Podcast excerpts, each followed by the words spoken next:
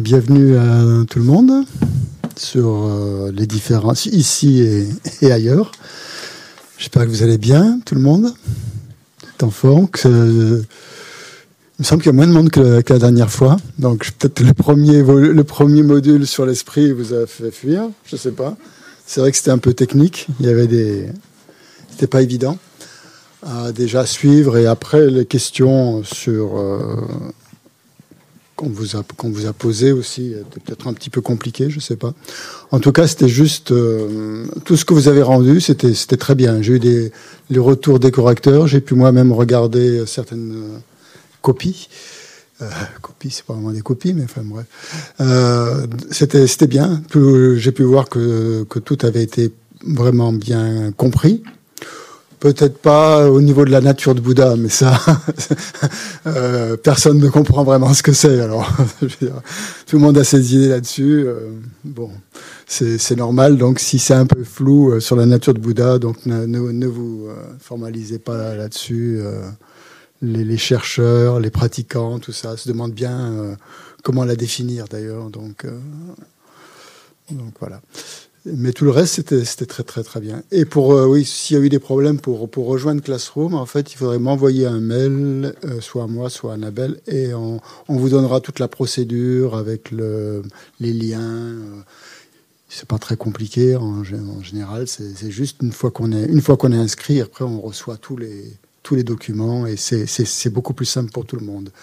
Donc peut-être ça bloque un petit peu au début, il peut y avoir des petites réticences de la part de vos machines ou de vous-même, je ne sais pas. Euh, mais bon, si on passe, si on persévère en général, ça devrait, ça devrait bien marcher.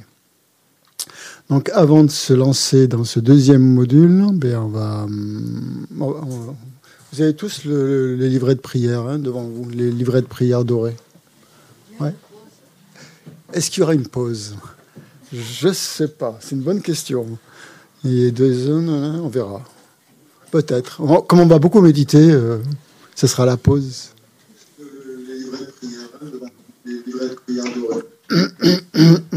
Oui, donc vous avez tous pris un, volume euh, de prière dorée, un volume de prière qui est au fond de la salle à gauche. Hein. si vous ne l'avez pas, prenez-le maintenant. Ça nous sera utile, pas tout de suite, mais euh, tout à l'heure. On va peut-être pas commencer par les prières. On va commencer par un peu de méditation justement pour euh, pour euh, être plus dispo, pour faire une transition entre ce qu'on vient de, vivre euh, ces jours-ci et puis ce qu'on va vivre pendant ce week-end. Donc vous êtes tous assis dans une position assez confortable, j'espère. Sinon, ben, essayez de trouver. Euh, vous n'êtes pas obligé de vous asseoir sur un coussin, hein, je vous rappelle, pour méditer. Vous pouvez très bien méditer sur une chaise ou sur un banc ou ce que, ce que vous trouvez. La seule position qu'on ne peut pas adopter pour la méditation, c'est la position allongée. Pour des raisons évidentes, c'est qu'on s'endort très facilement quand on est allongé. Donc, euh, sinon, tout le reste, euh, toute position est bonne, même debout, même en marchant. Donc, euh, si vous avez les jambes croisées, donc vous pouvez prendre la posture euh, que vous avez l'habitude. Si vous méditez déjà, si vous avez déjà suivi les, initiations à la méditation, vous savez à peu près comment, comment adopter cette posture. On, y reviendra tout à l'heure hein, pour ceux qui ne la connaissent pas. Donc mettez les mains comme vous voulez sur les genoux, euh, l'une sur l'autre, euh, comme ça vous comme ça vous plaît. Et euh, essayez, d'avoir surtout les épaules détendues et pas très, pas, les, pas trop serrées, pas trop relevées. Essayez de bien, de bien relâcher tout ça. La plus, le, le, point le plus important, c'est le dos droit, hein, bien sûr peut donc imaginer que la colonne vertébrale, c'est comme un empilement de pièces de monnaie qui sont euh, verticales comme ça et bien droites.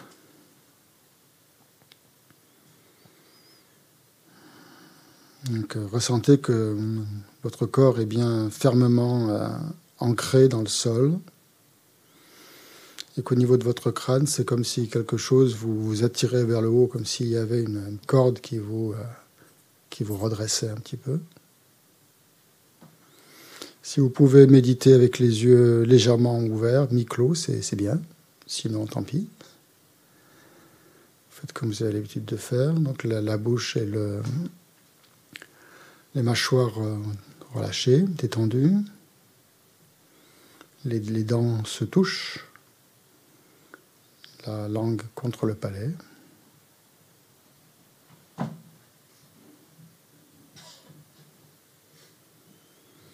On va commencer par détendre le corps, hein, un petit peu avant de détendre l'esprit. Donc essayez de porter votre attention simplement sur, euh, sur des points différents du corps au fur et à mesure que je les énonce pour détendre ces, euh, toutes ces parties. On commence par donc, le sommet de la tête. Donc on porte son attention sur le sommet de la tête.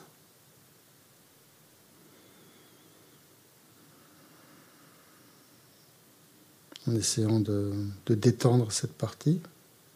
Donc imaginez donc euh, que le point le plus haut de vous-même est complètement détendu.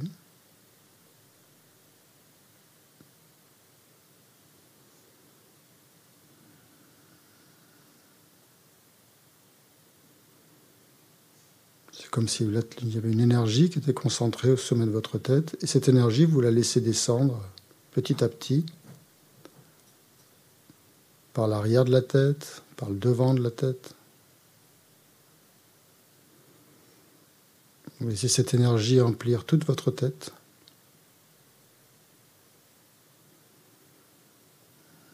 vous sentez que chaque fois, chaque moment, chaque point où cette énergie passe, elle détend des organes.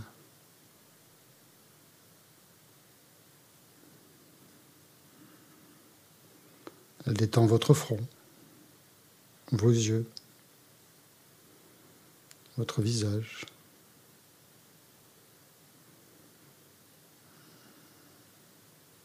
vos joues.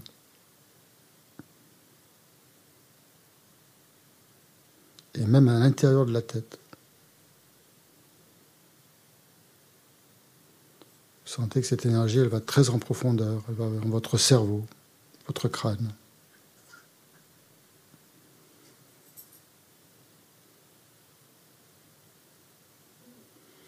Donc essayez de, ressentir que cette énergie, elle, euh, elle imprègne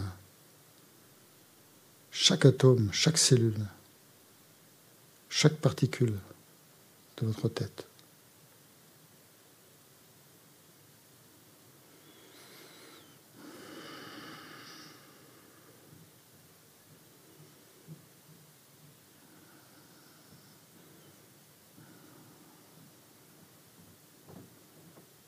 Donc c'est important de bien détendre cette, tête parce qu'on l'utilise tellement dans le quotidien.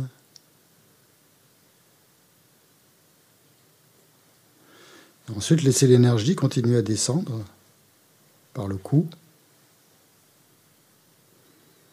votre gorge, vos épaules.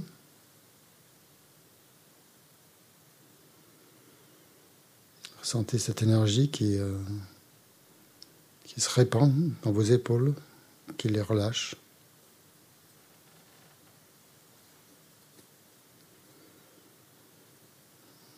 Puis qui descend par votre dos.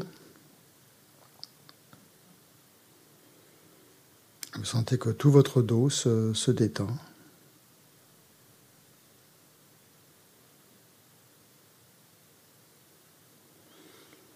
Ensuite, on passe à l'avant du corps. Votre poitrine, votre abdomen, vos muscles, tous les organes internes, les muscles, tout ça, ça se détend.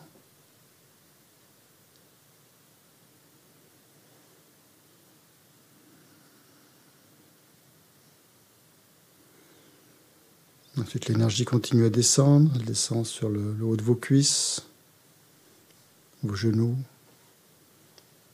vos mollets vos chevilles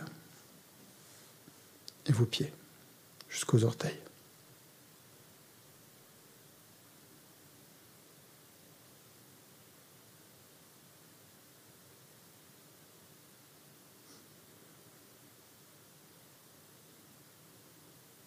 On fait la même chose avec les bras, depuis les épaules. On sent que l'énergie descend par les bras, qu'elle relâche donc la partie supérieure des bras, ensuite la partie inférieure, les avant-bras, les poignets et les doigts. Tous les doigts. On peut même sentir comme des picotements que cette énergie euh, déclenche. La chaleur aussi, au fur et à mesure qu'elle descend.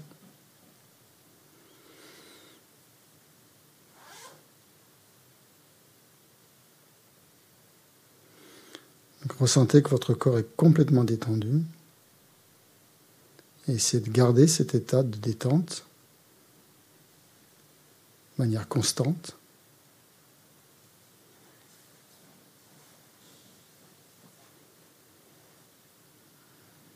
en même temps, vous sentez que votre respiration est complètement naturelle, qu'elle suit un rythme très naturel, votre propre rythme qu'il n'y a rien qui force. Tout est parfaitement détendu.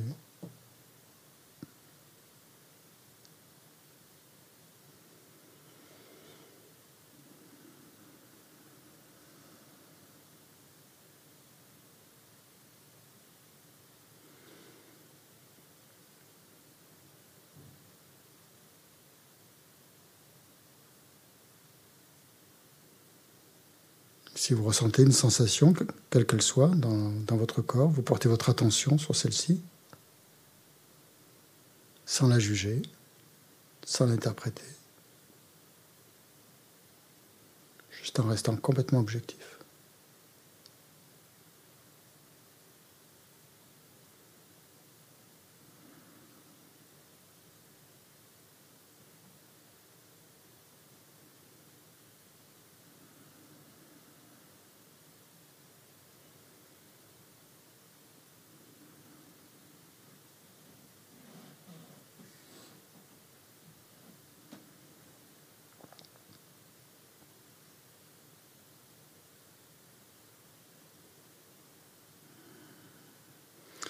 Maintenant que notre corps est bien détendu, on va s'occuper de notre esprit. Et on va essayer de trouver une raison positive pour laquelle on est là aujourd'hui. Pourquoi on veut apprendre à méditer.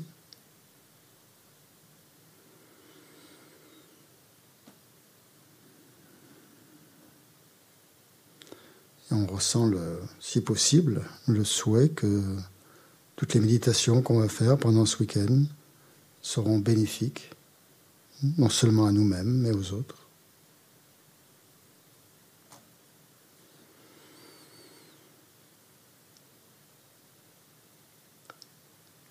Que ça on espère que ça va nous apporter plus de paix intérieure, plus de bonheur.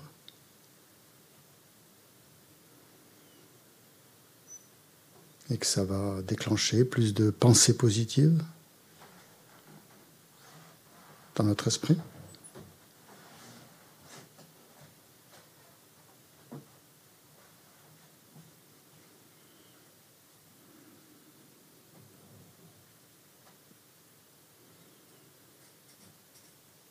Donc on va juste faire maintenant une petite méditation sur la, sur la respiration. Donc euh, il y a deux endroits où on peut se concentrer pour observer la respiration. L'un, c'est à, l'entrée des narines, là où l'air entre et sort.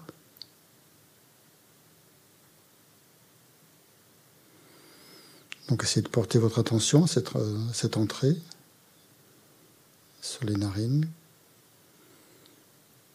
en ressentant donc les, sensations que l'air euh, déclenche quand il passe, qu'il entre dans votre corps et qu'il en ressort.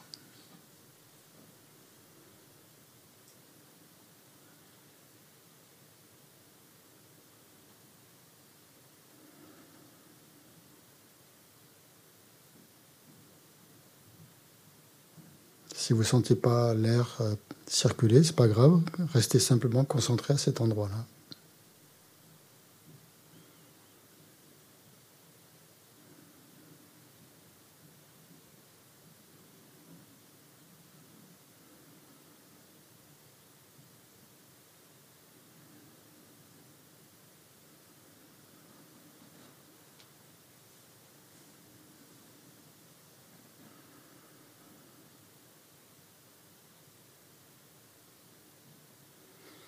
Le deuxième endroit où on peut se concentrer, sur lequel on peut se concentrer, c'est l'abdomen. Son mouvement, donc. Euh, au fur et à mesure que l'air entre et sort, on sent notre abdomen donc euh, bouger, se gonfler ou se dégonfler.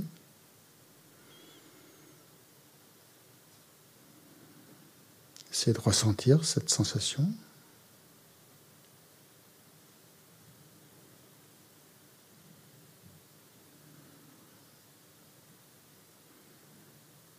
Essayez de maintenir votre euh, attention environ euh, au niveau du nombril, si possible à quatre travers de doigts en dessous du nombril.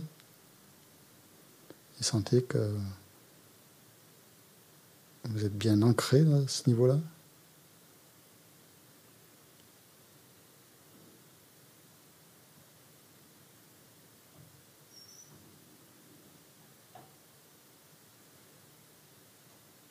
C'est l'endroit du corps où on peut toujours, retourner pour trouver de la stabilité, pour se recentrer.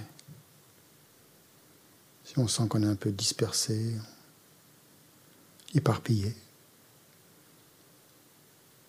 c'est l'endroit le plus recommandé pour euh, retrouver de la stabilité.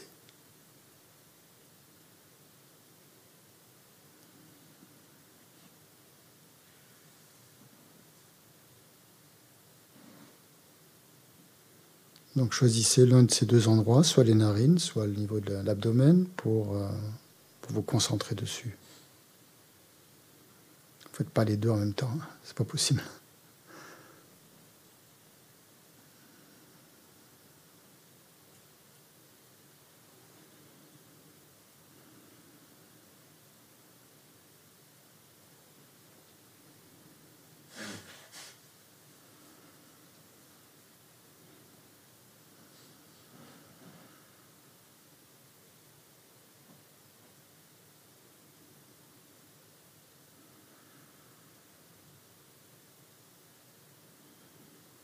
Donc chaque fois que votre esprit euh, vagabonde, vous, le ramenez gentiment à, à cet endroit-là.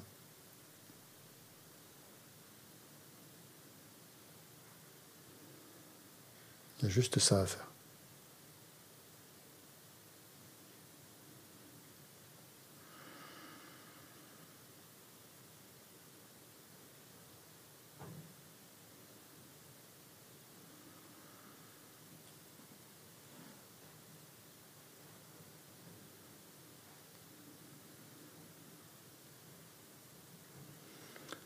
Ne laissez pas votre esprit euh, vagabonder ou suivre les, les, pensées, les sons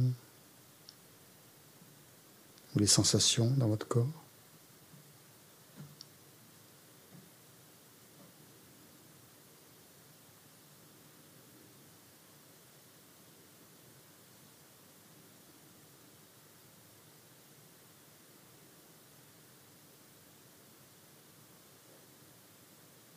Donc là, il faut être très patient, très calme et bien remarquer chaque fois que l'esprit s'en va et le ramener.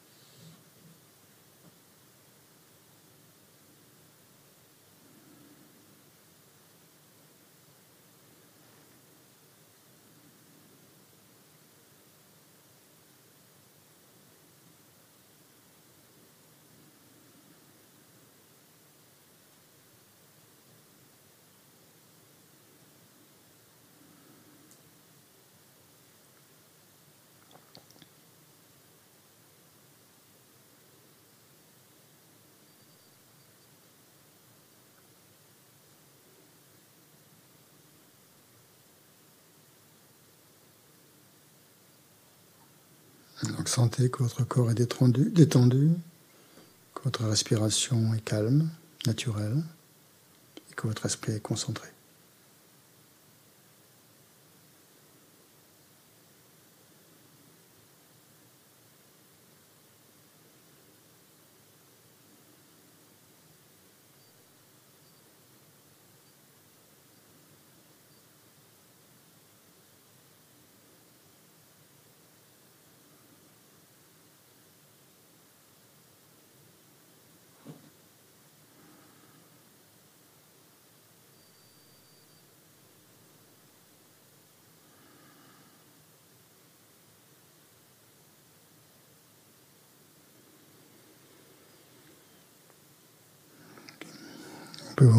ouvrir les yeux si, vous les aviez fermés. Et on va maintenant réciter ensemble les prières qu'on récite au début des enseignements pour euh, donner un cadre bouddhiste à notre week-end. Euh, dans le livre, page 73 ou 76, je ne sais plus. Peut-être 76 s'appelle Priera. Euh, comment ça s'appelle? Priera récité au début des enseignements 76 13. Merci.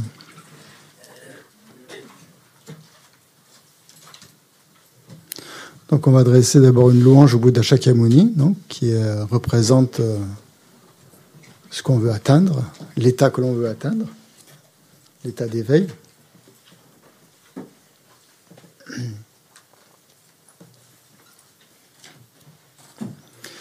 On va dire qu'on prend de l'habitude de le faire. Euh, la première fois, on le fait en tibétain, puisque c'est comme ça que nos maîtres en fait nous l'ont transmis cette prière.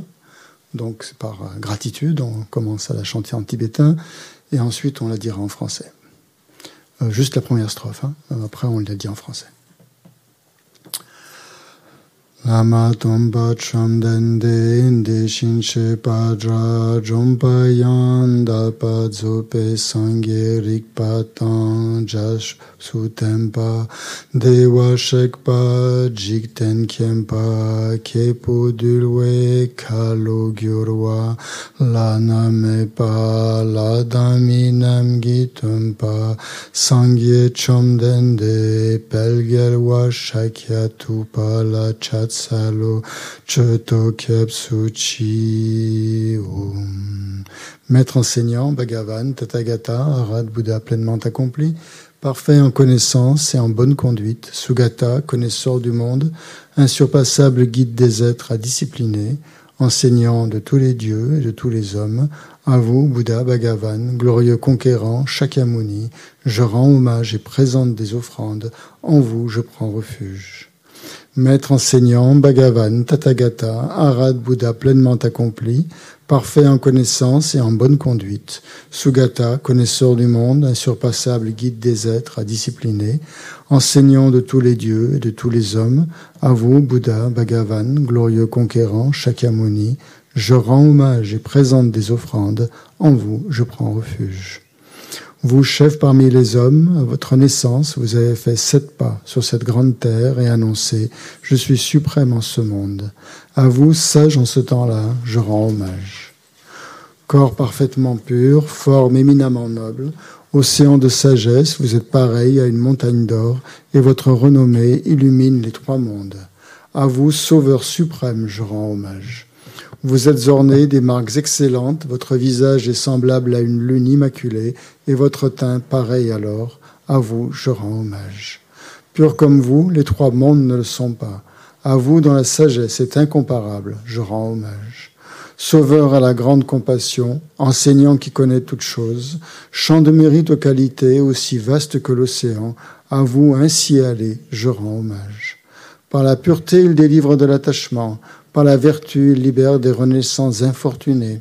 Unique chemin, réalité pure et suprême, au dharma qui apaise, je rends hommage. Vous êtes libéré et montrez la voie qui mène à la libération. Vous observez avec ferveur les préceptes de l'éthique, champ pur doté de réalisation, à vous assemblée suprême vouée à la vertu, je rends hommage. Hommage au suprême Bouddha, hommage au refuge du Dharma, hommage à la noble Sangha, avec une dévotion infinie, hommage à vous trois. À vous qui êtes dignes de respect, m'inclinant avec décor aux aspects les plus divers, aussi nombreux que les atomes de tous les royaumes, avec une foi suprême, je rends hommage. Ne commettre aucune action nuisible, s'engager dans des actions saines, parfaites, discipliner complètement son esprit, tel est l'enseignement du Bouddha. Comme une étoile, une vue déficiente, une flamme, une illusion, une goutte de rosée ou une bulle, un rêve, un éclair ou un nuage, considérez ainsi tous les phénomènes composés. Par ses mérites puissent les êtres atteindre l'état d'omniscience et vaincre l'ennemi, les défauts.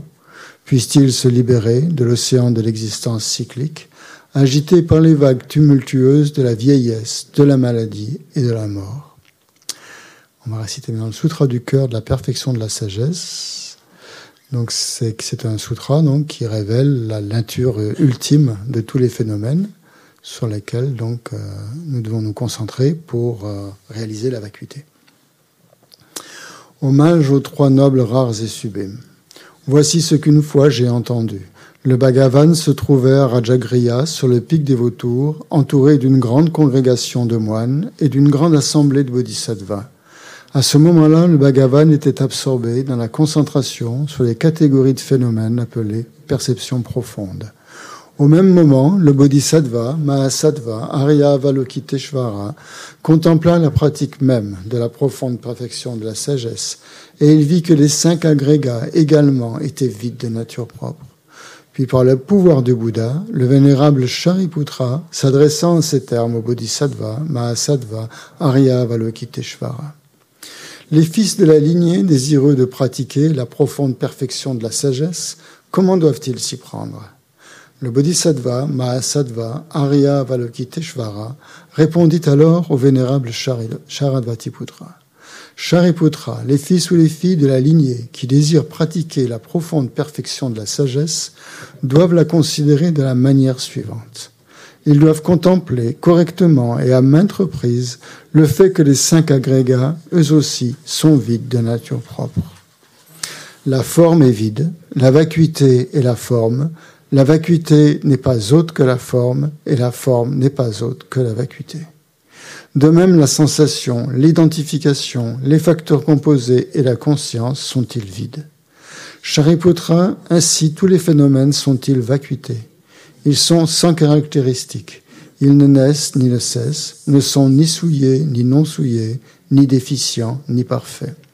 En conséquence, Shariputra, dans la vacuité, il n'y a ni forme, ni sensation, ni identification, ni facteur composé, ni conscience, ni œil, ni oreille, ni nez, ni langue, ni corps, ni mental.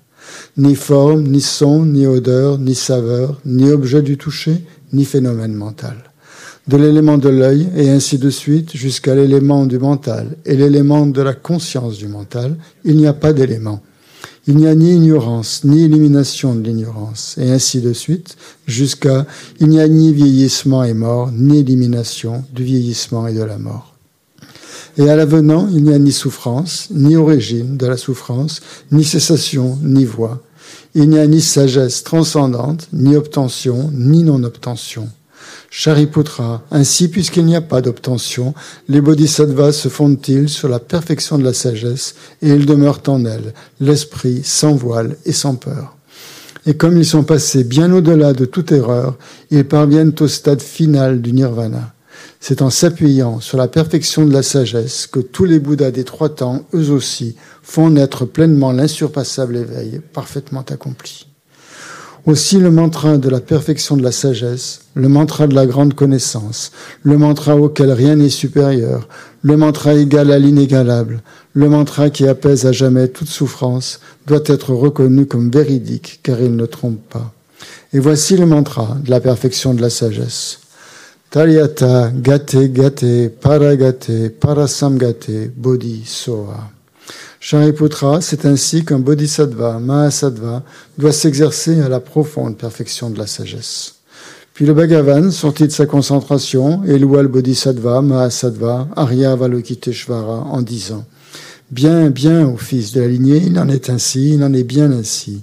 C'est exactement comme tu viens de l'exposer qu'il convient de pratiquer la profonde perfection de la sagesse, et les Tathagata eux-mêmes se réjouissent. Lorsque le Bhagavan lui dit cela, le vénérable Sharadvatiputra, le Bodhisattva Mahasattva Arya Avalokiteshvara, l'entourage au complet, ainsi que le monde des dieux, des hommes, des asuras et des Gandharvas, furent remplis de joie et louèrent les paroles du Bhagavan. Maintenant, on va se dire une prière pour éliminer tout obstacle que l'on pourrait avoir pendant ce week-end, intérieur ou extérieur. Ça s'appelle la prière à Dakini au visage de lion. De la sphère sacrée suprême de Ketchara, vous qui par vos pouvoirs de clairvoyance et d'émanation magique prenez soin des pratiquants comme une mère de ses enfants, devant l'assemblée des Dakini des trois endroits, je me prosterne. Akasamara Sachadara Samarayape.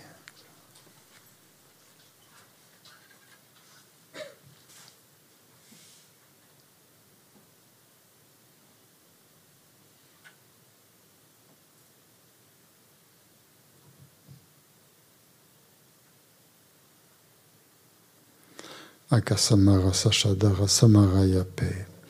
Tayata Om Gate Gate Paragate Parasamgate Bodhi Soha.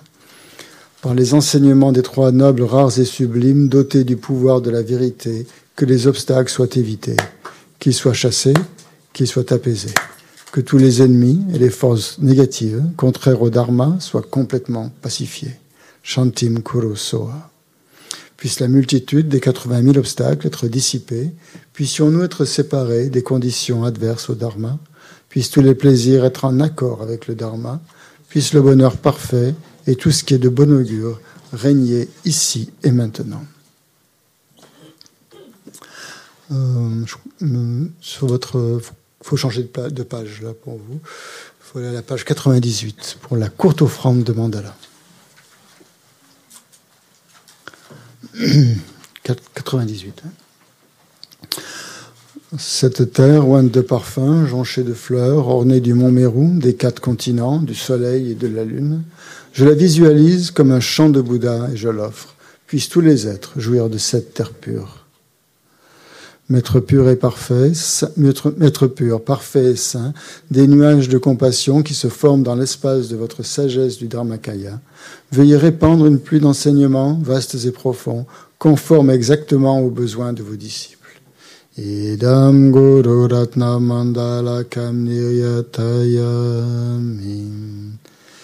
la prière de refuge, on dit une fois en, en tibétain et deux fois en français. Sangye che danso ki cho nam la jan chu ba du dani kyab su chi dai gi che nyen gi pet su nam ki la pen shir sangye drupa shum. Jusqu'à l'éveil, je prends refuge en le Bouddha, le Dharma et la communauté suprême, la Sangha. Grâce au mérite réuni par mon écoute de l'enseignement, puissais-je devenir un Bouddha afin d'être bénéfique aux êtres. Il y a une petite variante là, parce que normalement cette prière de refuge, on la récite à différentes occasions, mais quand on la récite avant un enseignement, la troisième, euh, troisième vers, la, troisième ligne, on doit dire grâce au mérite réuni par mon écoute de l'enseignement et des autres vertus. Voilà, c'est ça qu'on ajoute. Jusqu'à l'éveil, je prends refuge en le Bouddha, le Dharma et la communauté suprême, la Sangha. Grâce au mérite réuni par mon écoute de l'enseignement et des autres vertus, puissais-je devenir un Bouddha afin d'être bénéfique aux êtres, à tous les êtres.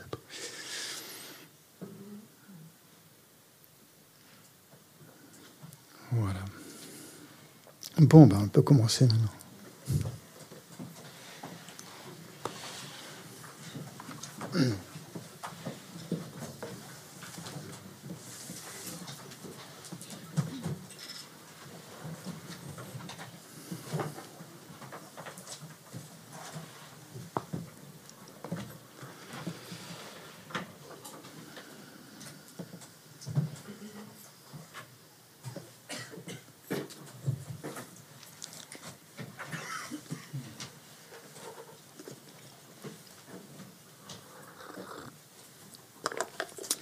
Donc c'est notre deuxième module de découverte du bouddhisme qui est consacré tout se suit logiquement dans la découverte du bouddhisme. On a commencé par l'esprit pour poser vraiment les, le sujet principal hein, que l'on va traiter en fait pendant toute cette découverte du bouddhisme, tout ce cursus. Et euh, en fait, tout, tout va revenir à ça. Hein. On va toujours revenir à l'esprit. Et notamment ce week-end, justement, pour la méditation, pour euh, ce que la méditation, c'est pas quelque chose qui se fait avec le corps. Hein. C'est euh, dans le bouddhisme en tout cas, c'est quelque chose qui qui, qui, qui fait euh, qui fonctionne quoi avec l'esprit. Hein. C'est une activité mentale. Hein. C'est pas une activité physique. Même si on adopte une posture, hein, puisque comme on l'a vu la dernière fois, il y a un lien entre forcément entre le, le corps et l'esprit. Donc on adopte une posture qui soit euh, plus favorable justement à, la concentration. Euh, mais le travail se fait avec l'esprit. Hein. donc ça c'est c'est le sujet donc euh, incontournable dans, dans, le bouddhisme. On ne s'intéresse pas trop au corps, même si on doit faire attention quand même de ne pas. enfin, il faut quand même s'en occuper, hein, quand on en a besoin. Mais c'est le sujet principal, c'est vraiment l'esprit.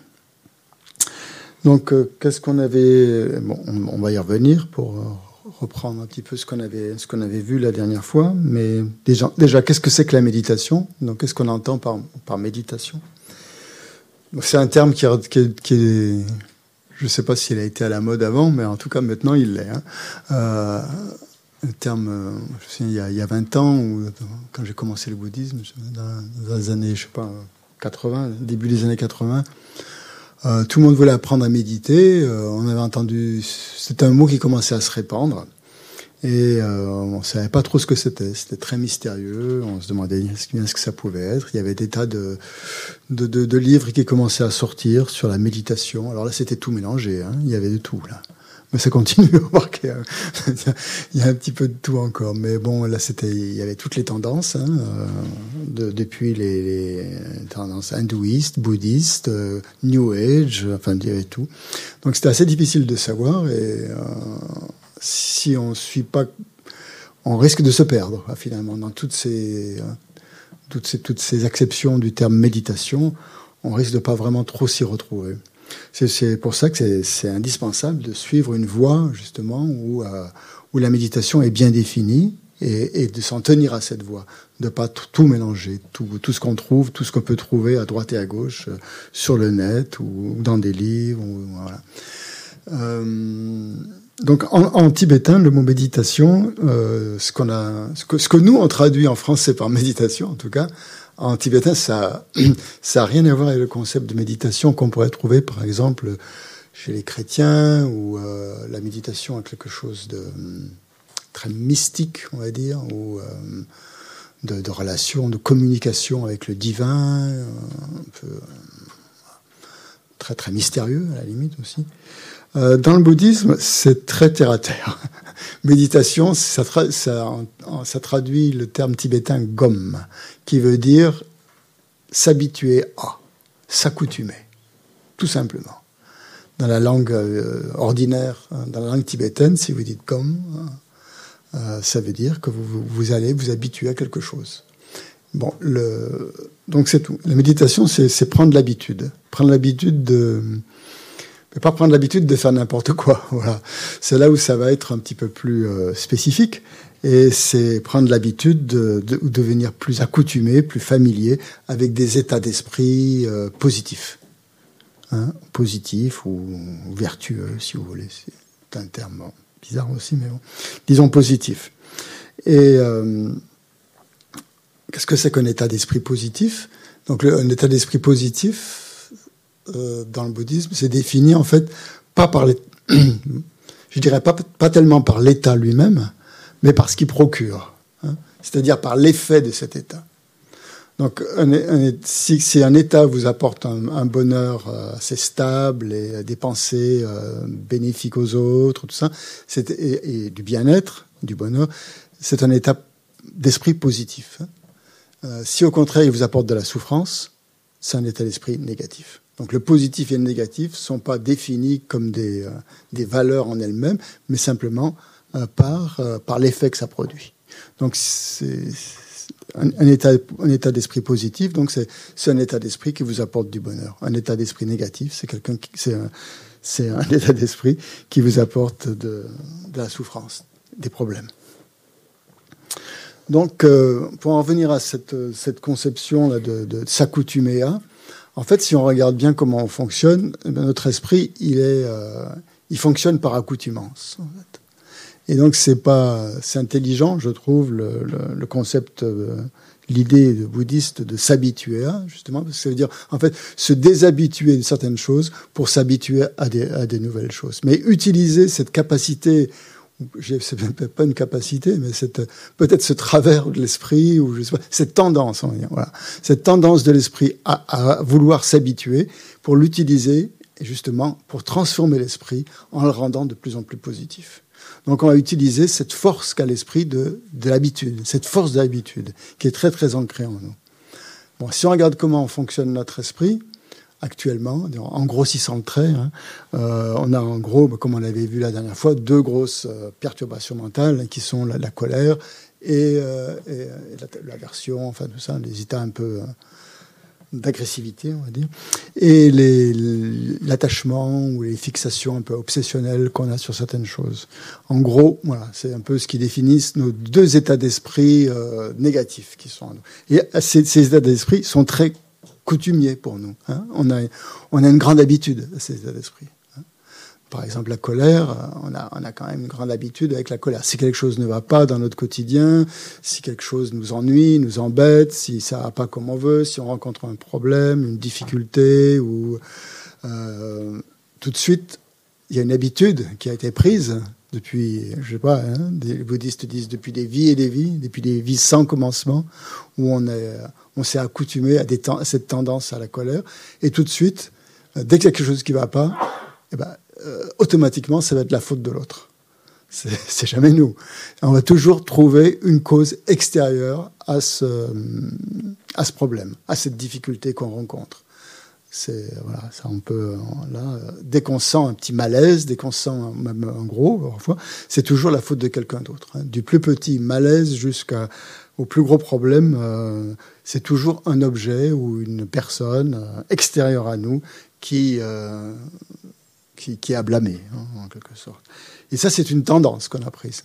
On peut, on peut l'observer. Hein. Je pense qu'on est tous pareils. Hein. Dès, dès, que ça va pas, ben c'est, de la faute du gouvernement, c'est de la faute des, je sais pas, de ceci, de cela, des collègues, du patron, d'un tel, d'une telle, de, la famille. Euh, a toujours quelque chose d'extérieur ou de la, voilà, ou, d'un objet extérieur ou d'une personne extérieure.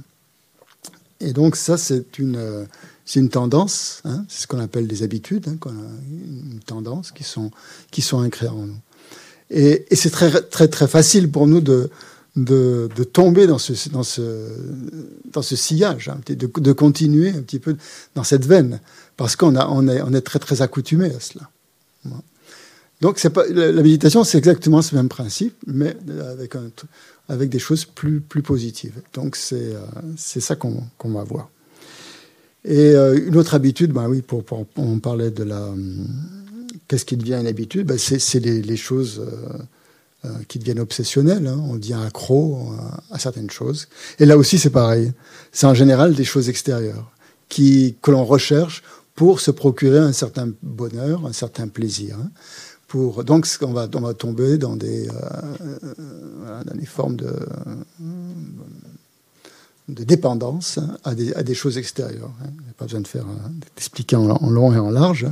Euh, ça peut être tout, n'importe quoi. Hein. Euh, ça peut être l'alcool, ça peut être euh, les drogues, ça peut être euh, les relations, euh, ça peut être euh, les jeux vidéo, tout, ce qu'on veut. Et ça, c'est très facile aussi de quand on sent que de, créer une dépendance par rapport à quelque chose qui semble nous procurer un état de, bien-être. Mais bon, comme, on, comme on le voit avec les, les fixations obsessionnelles, c'est pas un état de bien-être puisque ça crée une dépendance et que c'est un peu euh, comme le syndrome de l'eau salée. Quoi, hein. Plus on en plus on en boit, plus on, plus on a soif et ça s'arrête jamais. Et donc et ça c'est très facile. Plus plus on développe l'habitude en fait, plus, plus ça devient facile, plus on tombe dans ce, dans ce même sillon et on continue à le creuser, à le creuser, à le creuser, jusqu'à ce que ça devienne, ça fasse partie de nous-mêmes. Ben, la méditation fonctionne exactement de la même, de la même façon. C'est pour ça que ce terme gomme est particulièrement bien choisi, puisqu'il va euh, utiliser euh, cette tendance de l'esprit à s'habituer à quelque chose, de sorte que ça devienne de plus en plus facile. Hein. Et euh, donc au début, bien sûr, euh, euh, comme toute, toute, chose qui, toute chose extérieure qui nous intéresse plus ou moins, que ce soit de la musique ou tout, on va commencer par un certain apprentissage. Et là, c'est difficile. Hein. Il faut faire en musique, il faut faire des gammes, il faut faire ceci. Pour que ça, pour que ça nous procure un, un certain plaisir, il faut y mettre beaucoup d'efforts. Hein. Vous êtes d'accord avec moi? Si vous avez appris un instrument, bon, euh, vous avez dû faire pas mal de, répétitions, pas mal de, choses un peu ennuyeuses pour, euh, pour que ça devienne après quelque chose qui se passe, qui se fasse naturellement, où on n'a même plus à réfléchir, que ça soit complètement ancré en nous. la méditation, c'est exactement la même chose. Euh, sauf que ça, ça, devient aussi extrêmement facile. Plus on médite, plus on, plus on s'y adonne. Et, après, on n'a plus besoin de vraiment de, situations particulières. On peut méditer euh, pratiquement dans toutes sortes de, situations. On n'a plus besoin forcément de créer un, espace euh, euh, proprement dit pour, pour ça. Mais, mais, il faut commencer par le béaba. Ça, c'est pour, pour, que cette habitude, elle devienne vraiment ancrée en nous et fasse partie intégrante de notre être. Il faut, faut commencer par les bases. Donc certains d'entre vous, je sais, ont, suivi euh, les cours d'initiation à la méditation, euh, les, différents niveaux. Donc je suppose que vous avez acquis déjà certaines habitudes et certaines euh, tendances déjà à méditer, que vous avez que vous avez au moins les bases. Mais bon, c'est peut-être pas valable pour tout le monde. Donc pendant ce week-end, on va aussi donc on va revoir un petit peu toutes ces bases qui sont nécessaires pour pour, pour canaliser un petit peu cette, cette, cette volonté de, méditer et que ça devienne de plus en plus familier et de plus en plus facile. Donc au début, il est nécessaire de, bien de, de créer un environnement assez propice hein, à la méditation. C'est pour ça qu'il est toujours conseillé, quand on débute, d'avoir un endroit où l'on se sente bien pour méditer, ou une pièce, si possible, si on a une maison assez, assez grande, d'avoir une pièce pour ça, mais bon, ça, c'est pas toujours le cas. Si on n'a qu'un appartement, euh, si on peut parfois avoir une pièce euh, destinée à ça, mais sinon, parfois, c'est pas possible. Donc, il faut au moins avoir un endroit chez soi où on peut euh, s'asseoir, être tranquille et retrouver un peu cette énergie positive que l'on essaye de, essaye de développer, qu'on essaye de cultiver. Donc c'est euh, donc c'est ça qu'on qu'on essaye de faire dans la méditation, de cultiver, euh, de devenir plus familier, plus accoutumé à des états d'esprit plus, on va dire, sains, euh, S-A-I-N, euh, plus, plus positifs et aussi plus bénéfiques, non seulement à, soi, à soi-même, mais aussi aux autres. Hein. Et ça, donc, c'est c'est ce qui se passe. Donc, et, l'outil principal pour ça, bah, c'est l'esprit. Le corps, il est juste là pour. Il ne doit pas bouger, le corps. Moins il bouge, euh, mieux c'est dans la méditation. Si on commence à bouger, euh, on perd tout de suite euh, la concentration. Donc le corps, dans la, dans la méditation, on doit un peu l'oublier, juste prendre la position dans laquelle, qui est comme une clé, en fait, cette, cette position, où l'on reste un peu immobile dans cette posture. Et après, c'est dans l'esprit que ça se passe. Hein. c'est donc dans l'esprit que ça se passe. Et pour revenir à ce qu'on a dit, hein, donc l'esprit qui, euh, on a pu voir donc quand on a présenté l'esprit la, dernière fois, on a dit que l'esprit c'était pas quelque chose qui, c'était pas le corps, hein, il, ne faisait pas partie du corps intégrante. C'était quelque chose de distinct du corps, même si entre le corps et l'esprit il y avait une relation étroite. Euh, ça, c'est indéniable qu'il y ait une relation étroite entre l'esprit, par exemple, quand on est dans des situations où euh, par exemple, où on mange mal, où on se nourrit mal, où on nourrit mal le corps, ça va avoir des répercussions sur l'esprit. L'esprit va avoir tendance peut-être à somnoler, ou, si on mange des aliments trop, euh, trop énergisants, l'esprit va être énervé, plus agressif, il va être plus agité, tout ça. Donc forcément, il y a une relation avec ce qu'on mange et, l'esprit.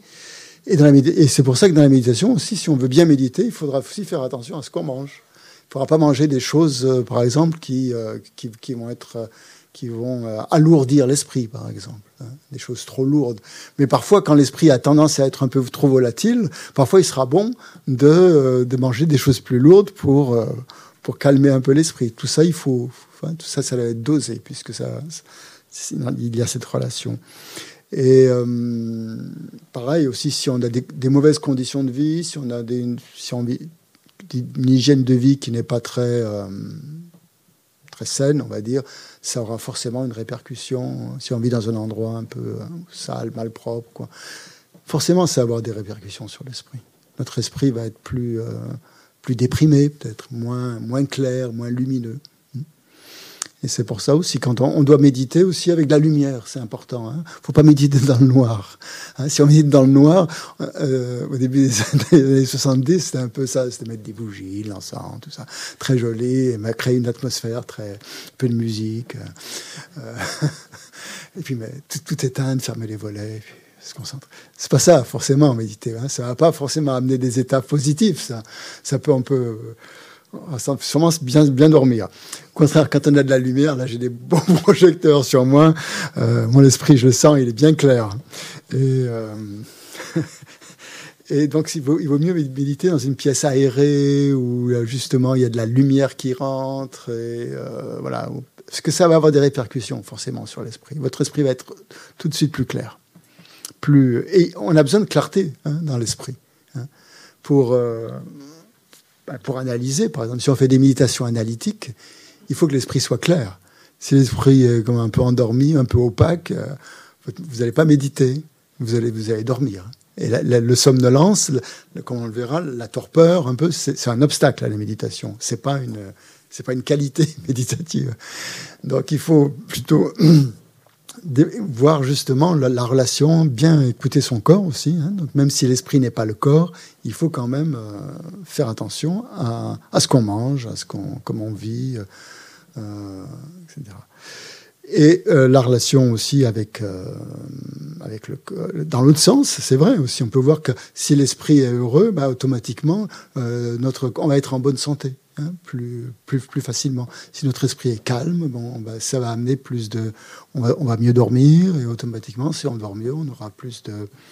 Euh, on sera en meilleure santé. Hein. Au contraire, si on est bon, euh, si on est fatigué, si on est tendu, si on a du stress, tout ça, ça se répercute sur le corps. Hein. On développe des maladies, etc.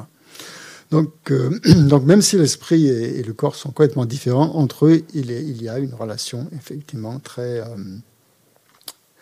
très intime, hein, on pourrait dire, mais ce sont deux choses différentes. Hein. On a bien vu ça la dernière fois. Ce sont des choses, l'un est matériel et l'autre est complètement immatériel. Hein. Donc l'un est composé de, cellules, d'atomes euh, qu'on peut voir, que l'on peut observer au microscope ou avec toutes sortes d'instruments. L'esprit, non. L'esprit, c'est des pensées, c'est des souvenirs, c'est des impressions, c'est des, des, rêves, c'est des, euh, c'est des, des, des, ondes, des, encore les ondes, on peut les voir. C'est des, des toutes sortes de, voilà, de, choses, d'événements, d'expériences, d'événements mentaux qui ont lieu dans notre. Euh, quelque part, euh, on ne sait pas où d'ailleurs, où est l'esprit. Pour les Occidentaux, peut-être l'esprit est dans, dans, le cerveau. Hein. Pour les Tibétains, euh, il est plus au niveau du cœur. Ici. Donc, quand on parle du cœur, hein, c'est pas le cœur à gauche, le, le cœur, l'organe, c'est le chakra du cœur. Hein. Et donc, on, on localise plutôt euh, l'esprit à, ce niveau-là. Hein. Si on cherche à le localiser, mais de manière extrêmement infime, hein. on parle parfois d'une goutte, hein, d'une essence ou d'une quintessence qui serait l'esprit. Je sais pas. Personne ne l'a jamais vu, en tout cas. Donc, on avait dit aussi que l'esprit, c'était quelque chose qui, fois, qui ne s'arrête jamais. Donc tout ça, c'est important. Je, le relie à la méditation maintenant, un peu l'esprit, pour que vous voyez le lien Et donc, euh, l'esprit, c'est quelque chose qui, c'est comme une rivière hein, qui, coule, euh, qui ne s'assèche jamais, qui est toujours en train de, de continuer, hein, de fonctionner, même quand on dort. Hein. Quand on dort, on peut avoir l'impression que même dans, le sommeil profond, euh, l'esprit ne fonctionne plus. C'est pas, pas vrai. On peut encore avoir des, des, rêves qui apparaissent, on peut avoir des, toutes sortes de, de, choses dont on n'est pas forcément conscient. Mais l'esprit continue encore à fonctionner d'une manière extrêmement latente. Hein. Mais, et s'il fonctionnait plus, ben, on ne se réveillerait pas en fait. Donc les consciences euh, sont certainement apaisées, hein, euh, mais euh, endormies, mais, mais elles sont, elles sont en, mode, en mode veille. Donc ils continuent à fonctionner même, la nuit. Et donc en fait, l'esprit est toujours en train de faire quelque chose. Hein. L'esprit est toujours en train, il est toujours en train de fonctionner, en, train de, faire l'expérience. Et comme on le disait la dernière fois, il fait l'expérience grâce aux cinq sens. Hein c'est-à-dire les cinq consciences sensorielles, mais aussi et surtout donc, par la conscience mentale. Et c'est elle qui continue à fonctionner quand on est, quand on est endormi, même si les autres consciences, les consciences plus grossières, sont, sont au sommeil. Et donc ainsi, on peut voir que, l'esprit a différents niveaux. Hein. Il y a un niveau grossier, qui est euh, bah, comme là, par exemple, on est au niveau grossier, on entend des sons, on perçoit des formes, euh, on, sent des odeurs, etc. Nos cinq consciences sont, actives. Donc ça, on est, on, est on est au niveau complètement grossier de, l'esprit. Et par la méditation, justement, on peut franchir comme ça différents niveaux de l'esprit pour arriver à des consciences de plus en plus subtiles. Et c'est un petit peu le but de la méditation. Si on cherche euh, euh, le but, quel est le but de la méditation ça peut être ça aussi, de justement de décrocher un petit peu avec les consciences grossières pour aller vers des consciences euh, plus subtiles. Pourquoi? Pourquoi À quoi bon faire ça? Eh bien justement pour, pour, pour, voir comment notre esprit fonctionne et l'utiliser d'une manière euh, peut-être plus euh, bénéfique. Hein. le, but de, la méditation, il y a un but à la méditation. On ne médite pas simplement comme si c'était une, activité euh, qu'on va prendre comme ça. C'est parce qu'on a, envie de, comprendre l'esprit, de, comprendre comment notre esprit fonctionne. Donc au niveau grossier, ça va. On le voit comment il fonctionne. On voit comment on réagit avec, euh, voilà, avec nos cinq sens. Au niveau, on commence aussi à le voir à un niveau plus subtil dans les rêves. Mais ça, c'est déjà moins évident. Il y a des gens qui se souviennent très bien de leurs rêves le matin, il tout est clair. Il y en a d'autres, euh, comme moi par exemple. Euh, quoi est arrivé cette nuit, j'en sais rien. Hein. Je me suis endormi, je me suis réveillé. il faisait jour, tant mieux. Euh, mais ce qui s'est passé pendant la nuit, je ne sais pas trop. en fait, hein. Donc, on, voilà. Mais plus on médite, plus on va peut-être avoir des, des, rêves lucides, peut-être. Hein. Et parce qu'on va être plus sensible à, d'autres zones ou je ne sais pas quoi de notre esprit qui vont être euh, qui vont être favorisées. Après, tout dépend. Euh, quand on est très actif dans le quotidien, euh, ce sont surtout les consciences grossières qui, qui, fonctionnent. Par contre, parfois, quand on fait une méditation, quand on est en retraite, par exemple, on voit que notre esprit, comme il s'apaise, euh, on a tendance à, plus, à mieux se souvenir de nos rêves, à, percevoir des choses qu'on ne percevait pas, ou à ressentir des choses qu'on ne ressentait pas forcément euh, euh, d'une manière habituelle. Donc ça, on voit déjà qu'on peut, avec le rêve, par exemple, rentrer dans une couche, une strate un peu plus subtile de l'esprit, qui est là, mais dont on n'a pas forcément conscience, parce que les consciences grossières sont tellement fortes hein, qu'elles cachent le reste. Hein, elle masque euh, le reste. Donc c'est quand on dort finalement qu'on peut, euh, quand on dort, quand on est dans le sommeil, entre deux sommeils, qu'on peut déjà avoir conscience de ces niveaux subtils parce que les consciences grossières sont au sommeil. Et si on continue comme ça, on peut ben, aller de plus en plus loin à des consciences de plus en plus subtiles, jusqu'à la conscience extrêmement subtile qu'on appelle la claire lumière, qui est euh, cet état naturel de notre esprit, alors on peut appeler la nature de Bouddha ou ce qu'on veut. On a parlé aussi la dernière fois de cette, luminosité primordiale, un peu, qui est euh, notre, euh, notre être le plus profond et auquel, là, on n'a pas accès. Mais sans ça, bah, le reste ne fonctionnerait pas. Hein. Euh, c'est parce qu'il y a cette, cette, cette luminosité qui donne, qui donne justement une des définitions de l'esprit qui était la clarté. il y avait deux, définitions, enfin deux, aspects de l'esprit qu'on a définis la dernière fois. Il y avait l'aspect cognitif, hein, que l'esprit connaît, connaît, il peut connaître toute chose, il peut tout connaître, hein, l'esprit. Avec. Et il y a l'aspect euh, plus euh, clarté, hein, comme un miroir, par exemple. Euh, si, un miroir n'est pas, pas plein de poussière, automatiquement, il va réfléchir réfléchir, réfléchir, réfléchir, euh, toutes sortes d'objets. Et notre esprit, c'est pareil. Il reflète tout, hein, s'il est, bien clair. Donc plus on a cette luminosité, c'est la qualité fondamentale de l'esprit qui est toujours là et qui permet justement à, aux autres, à toutes les facultés d'avoir lieu et de connaître les choses, de les connaître de manière grossière ou de les connaître de manière subtile, plus en profondeur.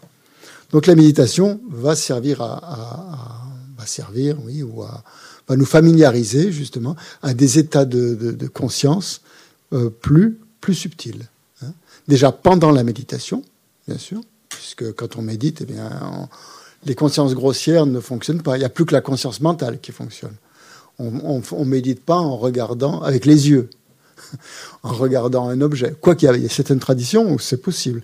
Dans le bouddhisme, c'est plus avec, c'est avec l'esprit, avec la conscience mentale hein, qu'on médite. C'est pas avec la conscience visuelle. C'est justement, on essaye un peu de, faire abstraction de ces consciences pour donner plus d'importance à la conscience mentale. Hein. Donc la conscience mentale, c'est quoi? Ben, C'est cette conscience qui, qui, analyse, qui pense, qui réfléchit, tout ça et dont, on a euh, vraiment besoin. Et où ça va être. Bon, on est tous. Euh, on a tous un intellect qui fonctionne assez bien en général. Vous avez tous des. On l'utilise beaucoup. Hein, je trouve d'ailleurs un peu trop, des moments parfois. On ne le laisse jamais au repos. Avec maintenant tous les, tous les outils informatiques n'arrêtent pas de de solliciter l'intellect. Et je trouve que c'est fatigant, personnellement. Et donc la méditation va être un moyen aussi où c'est pas c'est pas simple. L'intellect joue un rôle, mais mais pas seulement l'intellect justement. Et on va pouvoir utiliser d'autres outils que l'on a, d'autres euh, d'autres outils qui sont à notre disposition, autres que l'intellect. Parce que l'intellect, c'est bien, on en a besoin pour fonctionner, pour relationner, tout ça mais euh, dans la méditation, il va nous amener jusqu'à un certain point. Et, il faut il faut l'utiliser. Hein. il, va nous amener jusqu'à un certain point, mais après, euh, il ne pourra pas aller plus loin. Hein. et il faudra, c'est un peu comme une fusée qui va euh, se détacher. au début, bah, la, base, elle permet de se propulser, avec, et après, les différents éléments, eh ben, on s'en sépare parce qu'on n'en a plus besoin. L'intellect, c'est un peu la même chose. Il va nous servir à nous propulser dans la méditation, surtout si on fait des méditations analytiques. Hein. Et après, il faudra euh, passer, à autre chose. Hein. Ce sera un autre élément euh, qui, va, intervenir. Pas forcément. De manière décidée, mais ça va, ça va se déclencher un peu comme une fusée où les éléments se détachent les uns après les autres jusqu'à être complètement dans l'orbite de la, de l'espace, euh, voilà, pur et conscient de la méditation. Et euh, donc. Donc la méditation en fait concerne essentiellement l'esprit et ce qu'on fait, euh, ce qui se passe dans notre esprit, ce qu'on fait avec notre esprit et, pas avec notre corps. Euh, qu'est-ce que je voulais dire par rapport à ça?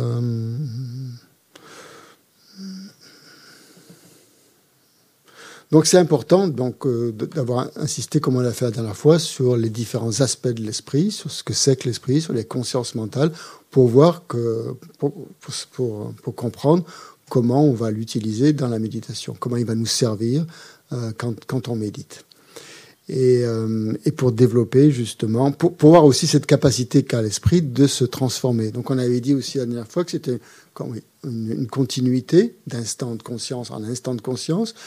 Pour qu'il y ait un instant de conscience présent, il fallait, il fallait qu'il y ait un instant de conscience antérieur qui était de la même euh, substance, je peux dire, ou de la même euh, qualité. Hein c'est l'esprit qui donne naissance à l'esprit, c'est pas autre chose. Hein. C'est pas quelque chose de matériel qui donne naissance à l'esprit, ça peut pas. Donc pour que l'esprit puisse fonctionner, il faut qu'il y, ait cette continuité d'instants de conscience en instant de conscience qui passent de l'un à l'autre. Et entre ces instants de conscience, il y a un lien, forcément. Hein.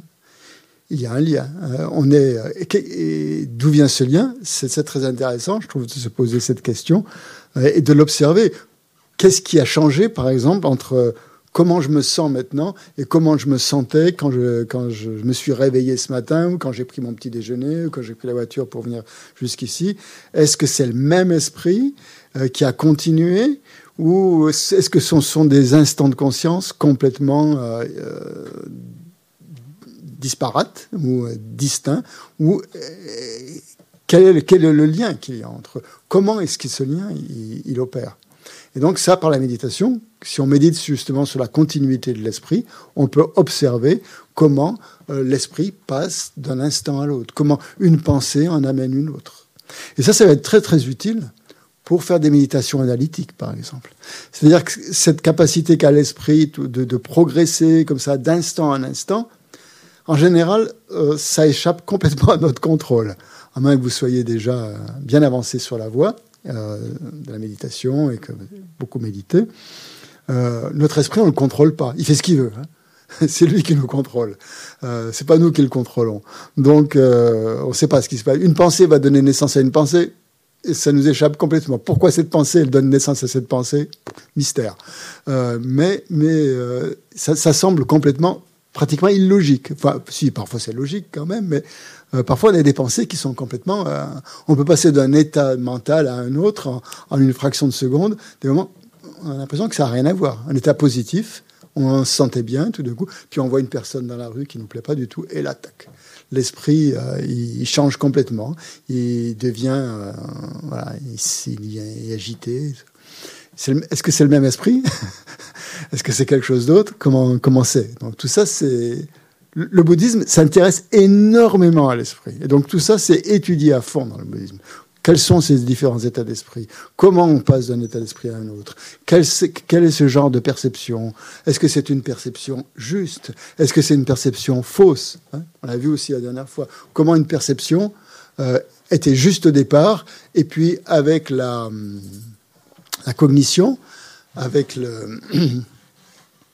avec l'esprit, donc la, conscience mentale, pouvait devenir complètement erronée. Hein. À partir d'une perception juste, on pouvait tomber dans une conception euh, complètement fausse. en général, c'est plus ou moins ce qui, se passe. Hein. La perception, première perception est juste, et après, eh bien, notre esprit prend le, prend le relais et nous raconte tout un tas d'histoires qui n'ont rien à voir avec l'objet souvent, mais qui sont simplement notre manière de, de relationner à l'objet. Hein. C'est tout qui, sont, euh, qui n'ont rien à voir objectivement hein, avec, avec cet objet-là. C'est simplement, c'est complètement subjectif. Donc ça, c'est très intéressant, par exemple, d'observer ça. donc il y, a des, il y a des enseignements justement sur l'esprit dans le bouddhisme qui, qui analysent justement quelles sont les différentes perceptions que l'on a. Quelles sont ces, euh, ces consciences, lesquelles sont justes, lesquelles sont fausses, lesquelles sont euh, machinales, comme ça, qui, interviennent sans qu'on s'en rende compte, par exemple, comment elles nous influencent, lesquelles sont yogiques, il y a les, consciences yogiques hein, qui, permettent d'observer, comme la clairvoyance, par exemple, qui est une forme de, conscience. Comment qu'est-ce que c'est que la clairvoyance hein, euh, Intéressant à voir aussi euh, comment est-ce qu'on peut avoir des clairvoyances qui sont fausses? C'est possible, je ne sais pas, hein, ou, pas. Donc tout ça, c'est la méditation va être euh, un outil essentiel pour, pour analyser ces, différentes perceptions, ces différents moments de conscience. Et, et, à quel moment on chavire, par exemple, à quel moment on passe euh, d'une perception juste à une perception erronée. Donc, euh, Donc cette continuité de l'esprit, elle peut être observée en méditation. Et tous ces instants, donc, ont une, une importance. Et euh, donc, je disais, oui, à notre niveau, on ne les contrôle pas. Tout ça a l'air d'intervenir. Pourquoi ça intervient? Ben, On va dire c'est le karma, hein, parce que, bon, on est habitué. C'est souvent l'habitude, d'ailleurs, comme on disait. La force de la familiarisation qui nous, euh, qui, qui provoque certaines pensées auxquelles on est habitué. Et donc, grâce à la méditation, on va s'habituer à d'autres formes de pensée. Donc, notre esprit va se transformer forcément. si on, perd, l'habitude d'avoir, ou, si on désamorce certaines pensées, parce qu'on les voit, on voit que ces pensées sont néfastes pour nous, pour les autres, comment elles nous font souffrir, comment elles amènent des états mentaux un peu, euh, voilà, opaques et pas très, pas très nets. Ben, on comme on, on, aura pris l'habitude de les voir en méditation, lorsque ça arrive dans la vie quotidienne, clac, on coupe, on coupe tout de suite. Et comme on coupe l'herbe, on dit qu'elle est plus facile à couper euh, quand elle vient, vient de sortir de terre que lorsqu'elle lorsqu'elle fait deux mètres d'eau. Et euh, ça devient à ce moment-là plus. Euh, donc, donc la, méditation va avoir pour fonction justement de, de détecter ces états d'esprit négatifs pour les couper à la base et, mettre à la place, les remplacer ou favoriser en tout cas des esprits plus positifs. Donc, d'où l'habitude, d'où le terme habitude. Donc ça paraît, euh, on dit, mais comment je vais faire pour, faire tout ça? En fait, ça se fait tout seul. Plus on prend l'habitude de méditer, et eh bien plus euh, on, s'aperçoit que, ces états d'esprit euh, bah, négatifs, on n'a plus envie quoi, de les entretenir. Parce que, bon, bah, on en a fait le tour. On a bien vu, quand on a de l'expérience, on n'est pas des bébés, on a bien vu là où ça nous amenait. Et automatiquement, euh, il suffira pas d'une grosse volonté. Sur se dire, bah non, non, je connais, je connais, c'est pas la peine. Euh, voyons voir. Et là, en une fraction de seconde, on commence à prendre le contrôle de l'esprit et on va orienter notre esprit vers des choses, vers des pensées plus, plus positives qui amènent plus de bonheur. Donc c'est ça le processus de transformation de, de l'esprit. Il part de la constatation, constatation que à tout moment, on peut intervenir dans ces instants de conscience, même s'ils sont très très rapides. Hein. La méditation va justement nous donner plus d'espace pour pouvoir les voir. Hein. vous voyez, quand, vous méditez, par exemple, comme on l'a fait tout à l'heure sur le souffle, on est assailli par les pensées tout d'un coup. Hein. Il y a plein de pensées. Euh, elles arrivent euh, malgré nous. Bah oui, parce qu'on ne contrôle pas. Euh, quand on a pris un peu le contrôle, vous voyez arrêter, arriver une pensée, bah, vous la suivez pas, c'est tout. Mais des pensées, il y en aura toujours. Il hein. ne faut pas se dire, ah ben, euh, méditer, c'est arrêter les pensées. Non, c'est pas arrêter les pensées. Vous n'arrêtez pas une rivière. Hein. Si vous pouvez faire un barrage, mais l'eau, va pousser. Hein.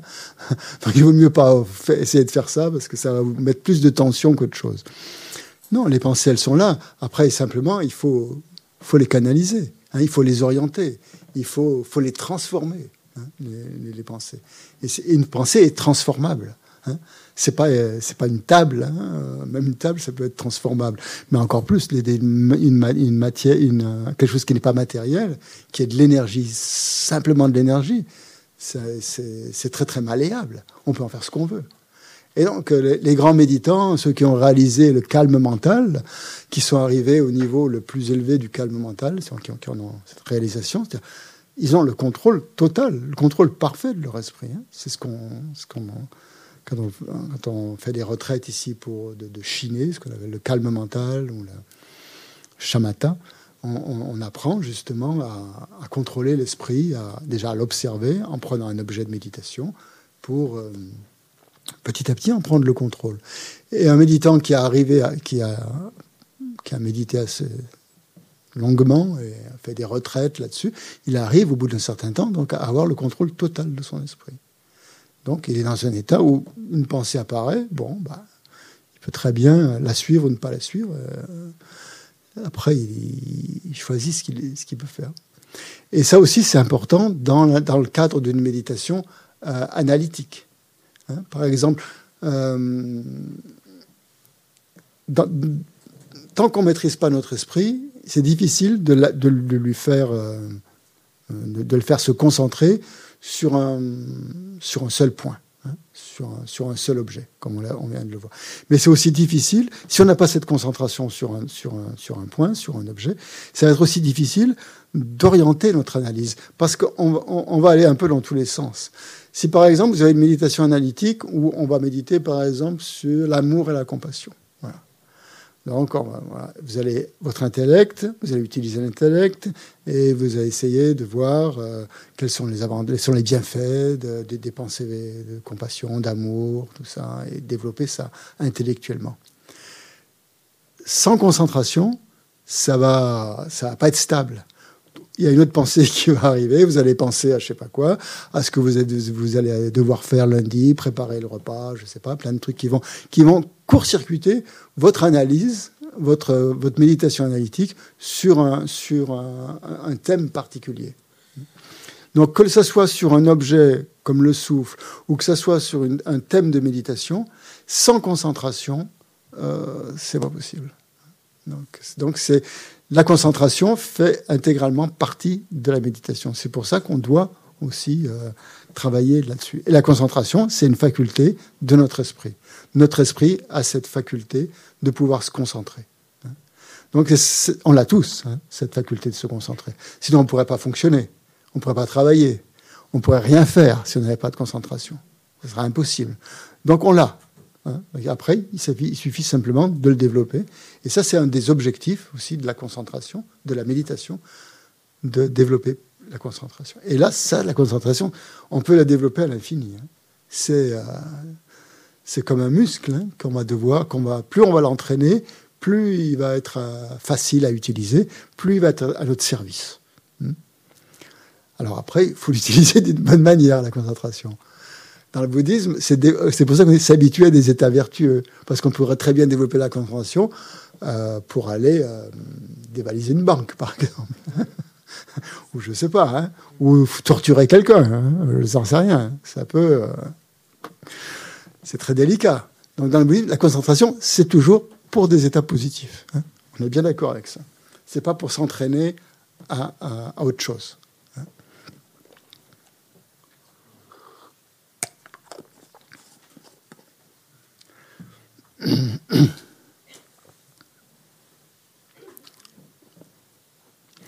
Est-ce qu'il y a des questions, peut-être, euh, sur ce que je viens de dire, ce qu'on vient de voir, sur l'esprit et la méditation? Sur Zoom, non?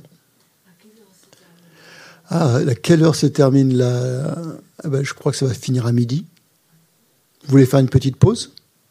Là Ça va? Petite pause? Hein? Petite pause, allez. 10 minutes alors? Hein? Oui.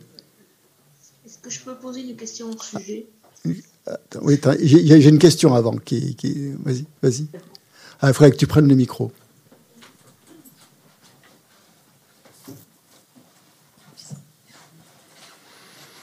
Euh, dans le cadre de la concentration, l'autre jour tu disais qu'il y a 65 instants de conscience. Euh, un claquement de doigts quand, tu développes Chiné, est-ce que tu gardes, tu gardes ton objet concentré sur chacun de ces instants? Est-ce que tu gardes ton esprit concentré sur l'objet de, de, de, méditation, quel, quel, que soit cet objet que tu as pris. Et tu ne t'occupes pas des instants de conscience. Parce qu'ils peuvent être. Euh, comment, comment, ça fonctionne au niveau de l'esprit Ah hmm. ben, L'esprit, il est uniquement concentré sur son objet. C'est-à-dire que tous ces, ne pensent pas à autre chose. Il peut y avoir des états subliminaux, peut-être, qui, interviennent. Mais là, il faudra les analyser avec une machine, peut-être, tu vois, voir. Quand, un méditant est concentré sur, euh, son objet, euh, quels sont les états d'esprit qui, peuvent apparaître euh, il, peut, y en avoir plein. Hein, mais il ne le perturbent pas. Ils ne, ils ne, lui font pas quitter sa méditation ni des objets grossiers, ni des objets plus subtils. Il reste. Euh, ça, c'est pour un pratiquant, qui a quelqu'un qui a, qui a réalisé Chiné. Hein, si vous n'avez pas réalisé Chiné, ben vous allez bien sûr euh, être influencé par ces, euh, ces instants de conscience. Hmm Merci. C'est ça? J'ai répondu ou plus Oui, disons que c'est pas très très clair dans mon esprit, donc c'est difficile de. plus. Mmh. Ouais, mais merci quand même. Oui, pardon. Il y avait, euh, Lorsque vous parlez euh, d'objet, c'est objet, objet, sujet. Sujet, c'est la conscience. Non, C'est l'esprit. Le sujet, c'est l'esprit. L'objet, c'est ce qu'on prend comme support de méditation.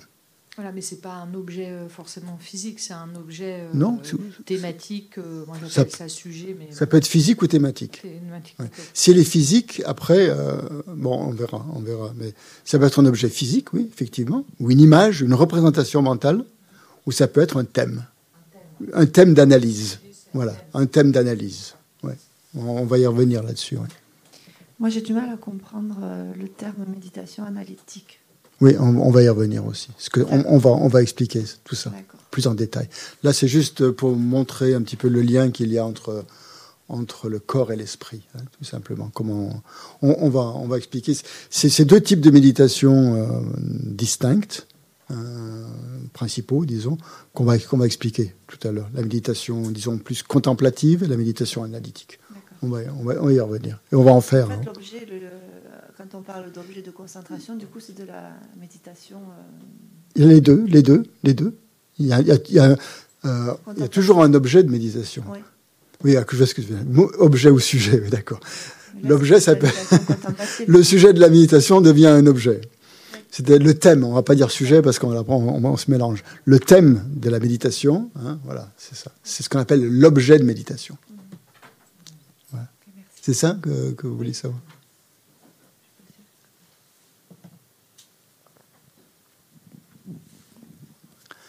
Est-ce que la nuit, on a des perturbations mentales quand on dort? Hmm, Bonne question. Oui. Hmm. Oui, ben oui. Tout ce qui peut influencer les rêves. Hein, hein oui, ouais, je dirais oui, oui, bien sûr.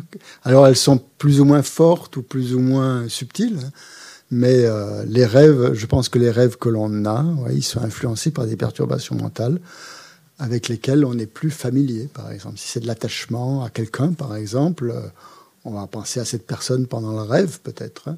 Si on a de la colère contre quelqu'un, si on est en colère contre quelqu'un, ça va aussi euh, agiter le rêve. Et, et, cette colère va se, se manifester pendant le rêve. Donc les perturbations mentales, oui, oui je pense qu'elles elles agissent. On en a tout le temps, oui. Après, euh, voilà. Euh, pour éliminer les perturbations mentales complètement, les éradiquer, les qu'il n'y ait plus du tout, euh, c'est un, long travail. Mais c'est par la méditation aussi qu'on y arrive. Après, les, perturbations mentales, avant de les éliminer complètement, il y a, on, a, on a des états où on les, on les soumet, quoi, on les apaise, hein, mais elles sont encore là. C'est-à-dire qu'elles sont là, elles sont de manière latente. Elles ne se manifestent pas forcément parce que vous ne rencontrez pas l'objet qui les fait apparaître. Si, euh, si vous êtes en colère contre une personne, mais si cette personne n'est pas là, euh, bah, votre colère, vous en apercevrez pas. Mais il suffira qu'elle se présente, par exemple, pour que ça va, ça va vous animer. Quoi. Donc les perturbations mentales, même si elles semblent parfois euh, avoir disparu, il euh, faut bien vérifier quoi, euh, si elles ont disparu. Et là, il faut. Souvent, elles sont juste endormies. Quoi. Oui, il y avait une question sur. Euh, si, si l'étudiante sur Zoom veut demander une question, vous pouvez le faire maintenant pour ouvrir votre micro. Oui, bonjour Christian. Euh, c'est juste une méditation, une, question sur les méditations en marchant, puisqu'on dit qu'il ne faut pas utiliser le corps. Euh, qu'est-ce qu'on fait en méditant en marchant? Est-ce qu'on médite vraiment ou, pas? Oui, on peut méditer en marchant, mais on peut méditer. Sur quoi on peut méditer en marchant? Euh, non, je ne dis pas qu'il ne faut pas utiliser le corps. Le corps, est, justement, la position du corps, elle, est importante. donc, quand, on, par exemple, bon, c'est pas le même genre de méditation. Quand on, quand on marche, par exemple, on peut faire euh, plusieurs, plein de sortes de méditation, en fait. On peut méditer sur les, euh, sur l'impermanence, par exemple. Au fur et à mesure que vous, voyez que chaque mouvement euh, dans votre corps va déclencher des, sensations. Vous pouvez regarder chaque sensation qui apparaît comme ça. En général, quand on fait une méditation en marchant, on marche très lentement. Donc, quand on soulève le pied, par exemple, on regarde. Euh, euh, on est conscient de chaque mouvement qui a lieu dans le, dans le corps à ce moment-là. Hein. Donc ça, c'est une méditation, effectivement. On peut, quand on fait en marchant, on peut aussi méditer sur l'impermanence de l'environnement. Hein. Observer euh, tout ce qui est en train de, si c'est l'automne par exemple, observer que les choses sont en train de, de, se faner, les fleurs, etc. Ou au contraire, le printemps, enfin tout, tout ce qui a tout ce qui a, tout ce qui est en train de changer euh, dans l'environnement. Euh, il y a de multiples méditations. On peut méditer sur plein de choses. Hein. On peut aller sur l'amour, la compassion en marchant, ou, plus sur le corps. C'est euh, ouais, c'est possible de méditer en marchant. il faut, faut marcher lentement pour justement que la conscience soit bien euh, présente dans chaque mouvement, quoi, dans chaque geste, dans chaque. Euh, regarder ses pensées aussi quand on, quand on, quand on marche, quoi, quoi on pense. En fait, c'est la concentration qui est suivie aussi bien. C'est ça, c'est un exercice de concentration. Euh, et c'est bien de varier justement, de pas toujours rester assis sur le coussin pour méditer, parce que là c'est assez facile de se concentrer quand on est sur immobile. après c'est moins moins facile quand on marche euh, déjà à l'extérieur. Et après, ben, on peut le faire après dans la vie active, quels que soient nos mouvements, quel que soit quel que soit ce qu'on fait. Mais notre, esprit a tendance à partir, quoi. Plus, plus on est agité, plus on fait des actions. Euh, euh, rapide, plus notre esprit va être euh, va perdre la concentration. Quoi. Mais c'est un bon exercice hein, de méditer en marchant. C'est un très bon exercice, c'est sûr. Merci. Mhm. Oui, moi j'ai aussi appris à, marcher et à méditer. Et je trouvais que ma méditation n'était peut-être pas exactement ce qu'il fallait faire. Donc je me posais la question, est-ce que ma méditation en marchant est aussi, euh, comment dire, euh, efficace, profonde qu'en méditant comme aujourd'hui quoi? Je sais pas. Euh, sur quoi vous méditez quand vous méditez en marchant? Pardon?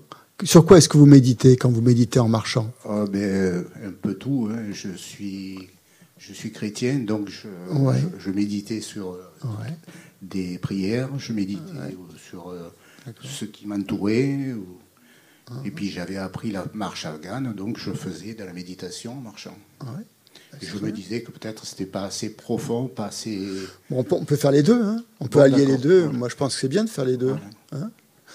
Après, euh, ouais, c'est peut-être moins profond, oui, je pense. Ouais, je pense. La question ça, que je me ça dépend de notre niveau. Ça dépend de notre niveau. Je pense que pour moi, c'est plus profond. Si je suis assis sur un coussin, je peux plus m'intérioriser que si je marche à l'extérieur. Je vais être un peu perturbé par, ce qui se passe, par des gens que je rencontre. Ou, euh, voilà, quoi. Euh,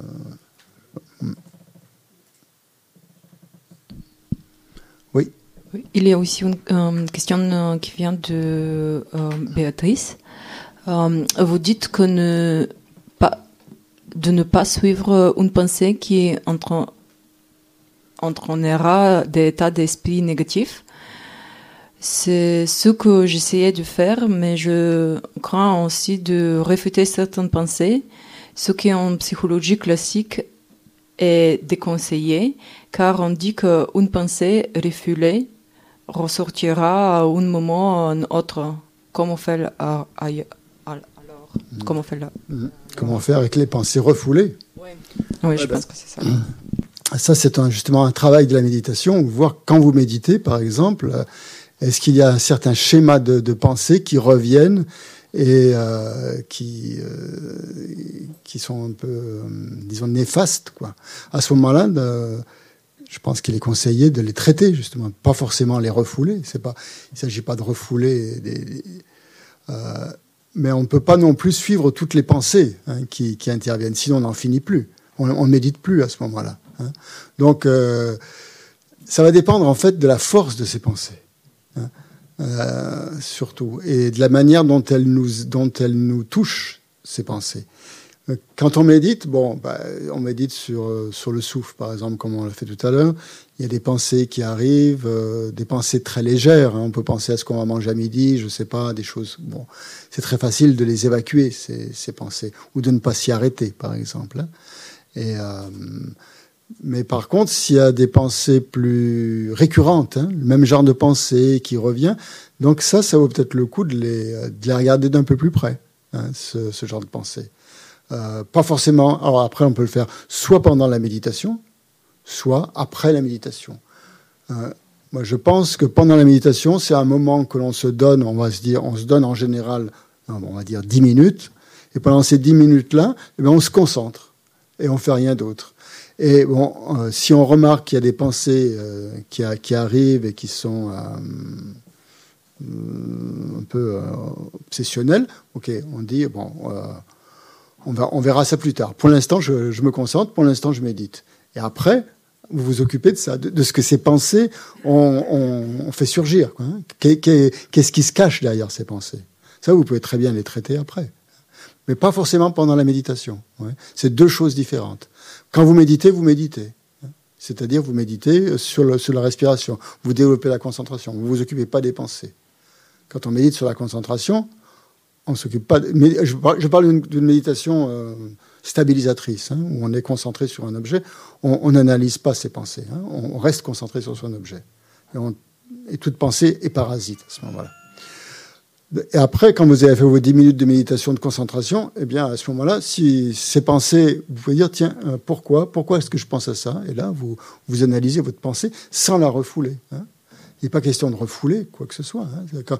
Quand, on fait un exercice de concentration, on ne refoule pas les pensées, mais simplement on ne s'y intéresse pas. Et ça ne veut pas dire qu'il ne faudra pas s'y intéresser, plus tard. Hein. Vous pouvez très bien, après, euh, justement, ça peut éveiller certaines consciences et vous dire, tiens, euh, pourquoi ça, ça revient toujours? Pourquoi j'ai toujours tendance à penser à ça? Qu'est-ce qu'il y a derrière et vous, voilà, après, euh, donc là aussi, hein, c'est par exemple de la colère qui, hein, est alimentée par. Bon, bon qui, revient assez souvent. Bah, vous vous demandez pourquoi est-ce que je suis en colère contre ça? Qu'est-ce qu'il y a? Mais ça, ça ne va pas forcément se faire pendant la méditation. Ça dépend quelle méditation vous faites. Si vous faites une méditation sur, sur la colère, à ce moment-là, vous pouvez aller, alimenter. Là. Vous pouvez penser à tous, tous les gens qui vous, qui vous mettent en colère et, vous, et euh, analyser tout ça. Mais euh, dans, une, dans, un, dans une méditation, justement, comme on a fait ce matin sur la respiration, c'est pas ça qui, qui, est le sujet. Quoi. Voilà. Oui. Oui. J'ai une question. Oui. Euh, euh, est-ce que euh, une, image. On est dans Zoom là ou on est de. Oui, ah, d'accord. Oui, on est dans Zoom. D'accord. Est-ce qu'une image peut être un. Est-ce que l'image que l'on a d'un objet, c'est la même chose que l'objet? Est-ce que ça, ça oh. porte. ça, c'est philosophique. Hein. c'est Camille Christian, je suis en visu. Comment? C'est Camille, je suis en Ah oui, d'accord. tu, suis un cours de philosophie, là, non? Est-ce que l'objet et la représentation de l'objet sont la même chose? Ben non. Ben non. C'est pas la même chose. L'objet, euh, c'est l'objet. Et ta représentation de ah l'objet, c'est ta représentation de l'objet. Si on se représente l'objet tel qu'il est. Comment? Du coup, si on se représente l'objet tel qu'il est, du coup, c'est la même chose. Ah oui, si tu te le représentes tel qu'il est, mais ça sera quand même une représentation. Comment est-ce qu'on peut se représenter l'objet tel qu'il est? Eh bien, le voir sans aucune. Euh, sans lui. Sans aucune conception. Voilà, sans rien apporter de plus. Voilà, très bien. C'est ça. Et c'est possible ça? Oui, oui, bien sûr. C'est pas une perception directe, juste, dans le, dans, le, jargon bouddhiste, on appelle ça une perception avérée, une perception juste, directe. Hein oui, c'est possible. Votre représentation de l'objet, elle est juste, mais ce n'est pas l'objet. Même si elle est vraie. Ah, votre représentation est vraie, oui, elle est juste, mais ce n'est pas forcément l'objet. Ce ne sera pas l'objet parce que c'est justement une représentation et un objet est un objet. C'est matériel et immatériel. Voilà. C'est ça. Ça n'a pas la même essence, quoi, disons. Bien, euh, donc. Oui, j'ai une question. Oui. C'est est-ce que euh, quand on est pris euh, dans des actions et qu'on enchaîne ces actions très vite, mais tout en étant efficace, concentré, euh, est-ce qu'on peut considérer ça comme une sorte de méditation hmm. Dans méditation dans l'action, alors Non, je pense pas. Je pense pas que ce soit vraiment. On, est, on est concentré dans son action, je dirais. Hein. totalement efficace. On est totalement efficace, c'est-à-dire bah, On atteint le, but fixé. On réussit, oui. Ça amène euh, un succès, oui. Mhm. Est-ce que c'est une méditation Est-ce que, dans, dans, le fait d'avoir cette concentration qui, soit... Euh, c'est un état de concentration. C'est juste un... D'accord. Ouais. Je vous rappelle la méditation, la, définition de la méditation, c'est développer, s'habituer à des états d'esprit vertueux. positif. Si l'action est positive. Hein, c'est une action positive. C'est pas une méditation. D'accord. Hein c'est pas une méditation, c'est une action positive. Votre méditation sur le coussin, par exemple, va vous amener à créer des actions positives. C'est bien. Hein.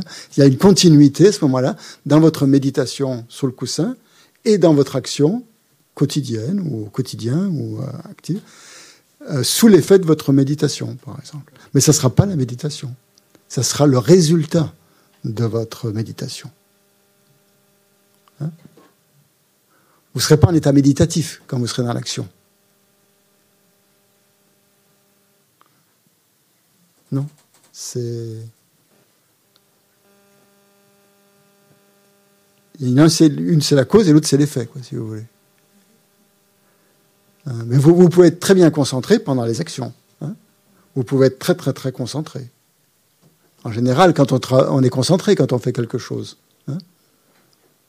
Plus ou moins, en tout cas. Pas, mais ce n'est pas forcément une méditation. Euh, le micro, pardon. Prenez le micro, prenez le micro. Oui, des fois, on peut être plus, enfin, plus concentré dans l'action et avoir plus de mal à être concentré dans la méditation. Oui, oui, bien sûr. Après, il faut prendre, faut prendre l'habitude euh, de, se concentrer pendant la méditation. Oui, oui, tout à fait. Oui, oui. Ce n'est pas, pas une méditation, ça, dans, l'action. Non. Oui, vous faites vous faites vous-même la différence.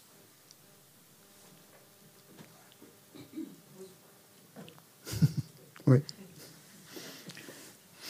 Euh, oui, j'ai une image qui me vient à l'esprit, c'est celle d'une girouette.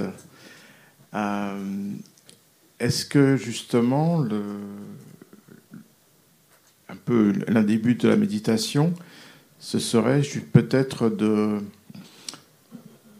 C'est-à-dire plutôt que d'être ballotté par les vents à droite, à gauche, comme une girouette, et puis de tourner euh, un peu en rond, ce serait pas justement de canaliser euh, par, euh, de façon un peu volontaire, quoi, orienter son esprit dans un sens plutôt que de se laisser aller à.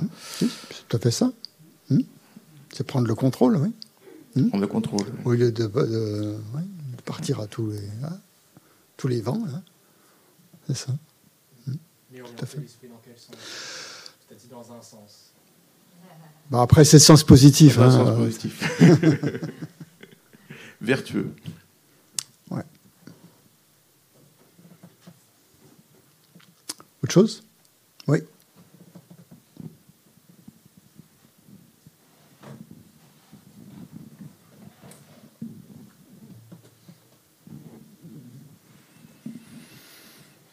Euh, le calme mental, euh, ça m'a fait penser aux émotions.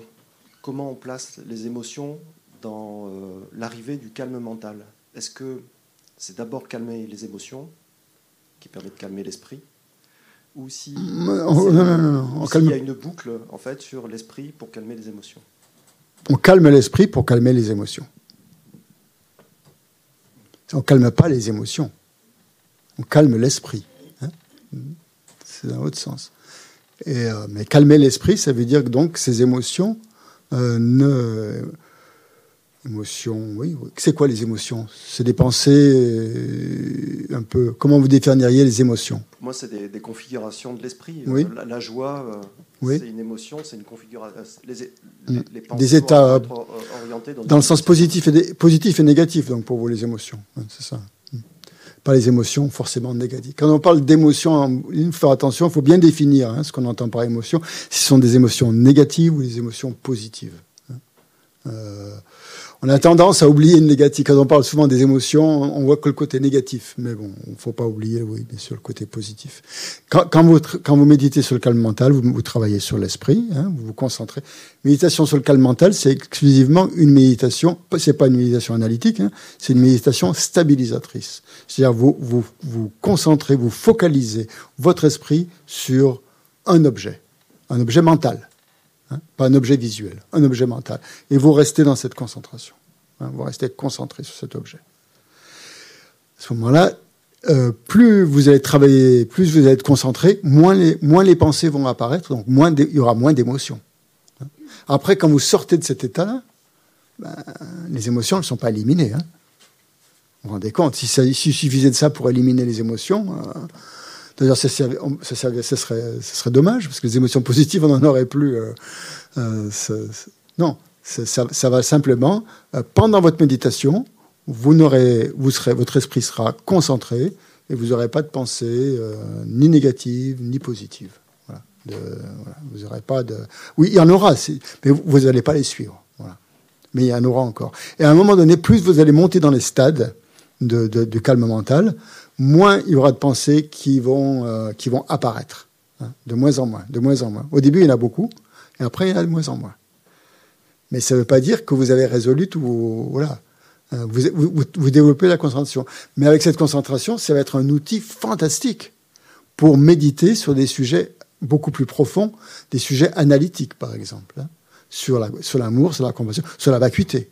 Le but de la, le but de la concentration, c'est pas d'avoir de la concentration pour avoir de la concentration. Hein, il y a, d'autres méthodes pour ça. Vous n'avez pas besoin de méditer, d'aller dans les cours bouddhistes pour ça. Vous pouvez développer la concentration. Je, suis sûr que sur Internet, vous allez trouver des tas de méthodes pour, développer la concentration. Il n'y a pas besoin d'être bouddhiste. Mais par contre, dans le bouddhisme, cette concentration, on va l'utiliser pour méditer, par exemple, sur le, réel, sur la, la réalité des phénomènes, comment les choses existent véritablement. Ça, sans concentration, vous ne pouvez pas le réaliser. C'est-à-dire, vous pouvez avoir des idées, vous pouvez avoir des concepts, vous pouvez avoir euh, des théories, tout ce que vous voulez. Mais si vous n'avez pas la concentration qui vous permette de, vraiment euh, ne pas bouger, ne jamais quitter votre sujet de méditation, vous n'allez pas le réaliser. Vous allez vous en approcher de plus en plus. Mais il vous faudra amener sans arrêt la concentration. Dans la concentration, c'est absolument indispensable pour le bouddhisme, hein, dans la méditation, pour pouvoir aller plus loin. Dans le bouddhisme, il y a une définition des émotions?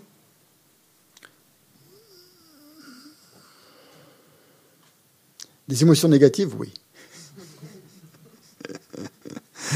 Des émotions positives. Euh, ce qu'on traduit, en fait, ce qu'on traduit par émotion négative, hein, négative, c'est un peu comme perturbation mentale. C'est le même mot. C'est le même mot. C'est-à-dire, euh, voilà, tout ce qui agite notre esprit d'une manière euh, négative. Quoi. Mais quand vous faites chili, quand vous, faites, quand vous méditez sur le calme mental, euh, même les pensées positives sont pas bonnes. C'est-à-dire qu'il ne faut pas les entretenir parce que ça va vous amener de l'agitation. Et l'agitation, c'est pas bon dans, le calme mental. Hein. Donc il faut entretenir ni, ni positif ni négatif hein, pour rester vraiment dans un état de neutralité. Euh, voilà dans, cet état de concentration neutre. Un état de concentration, c'est euh, ni positif ni négatif, hein, on va dire.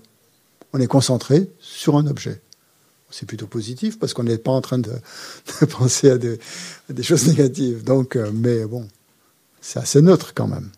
Mais après, cette concentration, si vous l'utilisez de manière euh, vertueuse, comme dans l'action par exemple, bah, des actions vertueuses, ça va être très efficace effectivement. Et si on disait maintenant ce que la méditation n'est pas dans le bouddhisme On a vu un petit peu, on essaie de voir ce que c'est, c'est bien, parce qu'on tourne un petit peu, on a tout un tas d'idées. Voyons voir ce qu'elle n'est pas. Eh bien, ce qu'elle n'est pas, c'est sûr que c'est des, des, choses qui nous attirent beaucoup en général, ou qui pourraient nous attirer. Et c'est, euh, par exemple, que on va on médite pour avoir des expériences fantastiques, pour, euh, je ne sais pas moi, sortir de notre corps, hein, euh, ou pour faire des voyages astraux, hein, euh, ou pour, voilà, quitter notre corps, aller dans d'autres mondes, dans d'autres, visiter d'autres terres, comme ça. Hein. On pourrait se dire, avoir des visions. Est-ce que si. oui. Est-ce que si on médite pour faire, pour, euh, comme tu as dit tout à l'heure, pour euh, finalement, euh, comme sur la concentration, pour finalement mener à quelque chose de négatif, du coup, c'est pas une vraie méditation, c'est pas une méditation, si. Ta, méditation, elle, te, elle, elle, ne t'amène pas vers des états positifs. Donc ta méditation, faut faut revoir quoi. À revoir. Mais ça reste une méditation quand même. Bah oui, ça reste une méditation, mais c'est pas une méditation positive. Tu tu développes pas des états d'esprit vertueux. Oui, mais en même temps, celui qui développe des états négatifs, c'est. C'est une méditation détournée. C'est une méditation détournée, on va dire. Oui, mais son état négatif, c'est une perturbation mentale. Donc voilà. finalement, c'est pas vraiment sa faute. C'est pas voulu vraiment, au fond, dans son état euh, d'être initial qui dans son état de, je dire, euh, on va dire de Bouddha, je veux dire, s'il n'était pas, ça reste une perturbation, c'est pas sa volonté propre. Non, et alors? Eh bien, comment il peut faire s'il n'en a pas conscience pour se débarrasser de, de, de ceci et, et ah bah, il, faut, bien? il faut en prendre conscience. Il faut en prendre conscience. C'est le but. Euh, c'est le but. Pardon? Oui. Donc, ce que la méditation, donc euh, voilà, donc on pourrait euh, rechercher des, états méditatifs pour pour fuir en fait, hein, pour fuir la réalité, hein, pour c'est ça. Et la méditation n'est pas ça justement. C'est pas un, outil pour fuir. Au contraire, c'est pour vraiment voir la réalité, prendre conscience de la réalité. De tous ces états qu'on traverse, voir comment fonctionne notre esprit, mais comment il fonctionne réellement, sans se raconter des histoires, sans euh, tomber dans des, sans, rechercher forcément des expériences fantastiques. Hein. Euh, à quoi bon rechercher des expériences À quoi ça va servir de rechercher des, renforcer votre ego? C'est ça le danger des expériences fantastiques. C'est qu'en en fait, ça va pas vous apporter grand chose. Euh, même si vous allez voir, euh, je sais pas, moi, si vous quittez votre corps, vous allez vous retrouver un peu euh, à l'extérieur, je sais pas ce qui va se passer. Et après, qu'est-ce que ça va vous apporter? Est-ce que ça va être vraiment utile aux autres hein? Pas forcément. Donc c'est pas ce genre de, pouvoir. Hein. On ne cherche pas par la méditation non plus à atteindre quelque pouvoir que ce soit. Hein. Ça ne veut pas dire que vous n'aurez pas certains pouvoirs. La clairvoyance, par exemple, on peut dire que c'est un pouvoir. Mais on ne médite pas pour être clairvoyant c'est pas le but de la méditation, de, développer la clairvoyance. en tout cas, pas dans le bouddhisme. Hein. Euh, c'est pas ce genre de méditation qu'on apprend ici. En tout cas. On n'apprend pas à méditer pour, pour avoir des pouvoirs de clairvoyance ou, ou ce que vous voulez, marcher plus vite que les autres. Euh, hein, euh, tout, ce genre de. Ou de voir les pensées des gens, par exemple. Hein. on peut dire que quand on a atteint une certaine concentration, c'est sûr, Hein, on devient plus clairvoyant. Quand on a atteint, quand on a réalisé le calme mental, par exemple, on atteint une clairvoyance. Mais on, on médite pas sur le calme mental pour être clairvoyant. Être clairvoyant en soi, ça sert pas à grand chose. De voir les pensées des autres, c'est même plutôt fatigant. Hein de, voir les pensées de tout le monde. Qu'est-ce que ça va vous apporter? Il vaut mieux regarder ses propres pensées. C'est là où, c'est plus intéressant, où ça va vous aider à vous transformer. Après, bon, quand on a développé euh, des. Euh, si on est un grand bodhisattva, par exemple, et qu'on est toute notre vie, elle est complètement dédiée aux autres, ça c'est utile, bien sûr, de voir les pensées des gens. Ça, ça, va vous permettre de les aider, par exemple. Si, si, si c'est fait dans un but d'aide aux autres, un but altruiste, à ce moment-là, euh, c'est efficace, c'est valable. Hein, parce que votre clairvoyance, elle ne sera pas utilisée simplement pour renforcer votre ego, mais pour, euh, pour aider, pour aider d'autres personnes. Parce que vous voyez que si cette personne, si quelqu'un vient vous voir et vous demande est-ce que je dois faire ceci, est-ce que je dois faire cela, et vous, vous êtes suffisamment clairvoyant que si, en voyant que vous allez voir que si elle fait ça, ça va lui amener tel ou tel, tel, ou tel problème, bah, vous allez lui dire non, il vaut mieux que tu fasses ça. Donc votre clairvoyance, là, elle va vous aider. Elle va aider, elle va aider, elle va vous aider à être euh, en accord, raccord avec l'autre personne et à être bénéfique à l'autre personne. Mais c'est pas pour ça qu'on médite. Hein. Euh, euh, c'est quelque chose qui vient avec la méditation ou qui vient pas. Hein.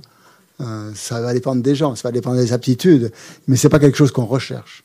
Donc, il n'y a pas de, a pas de pouvoir recherché.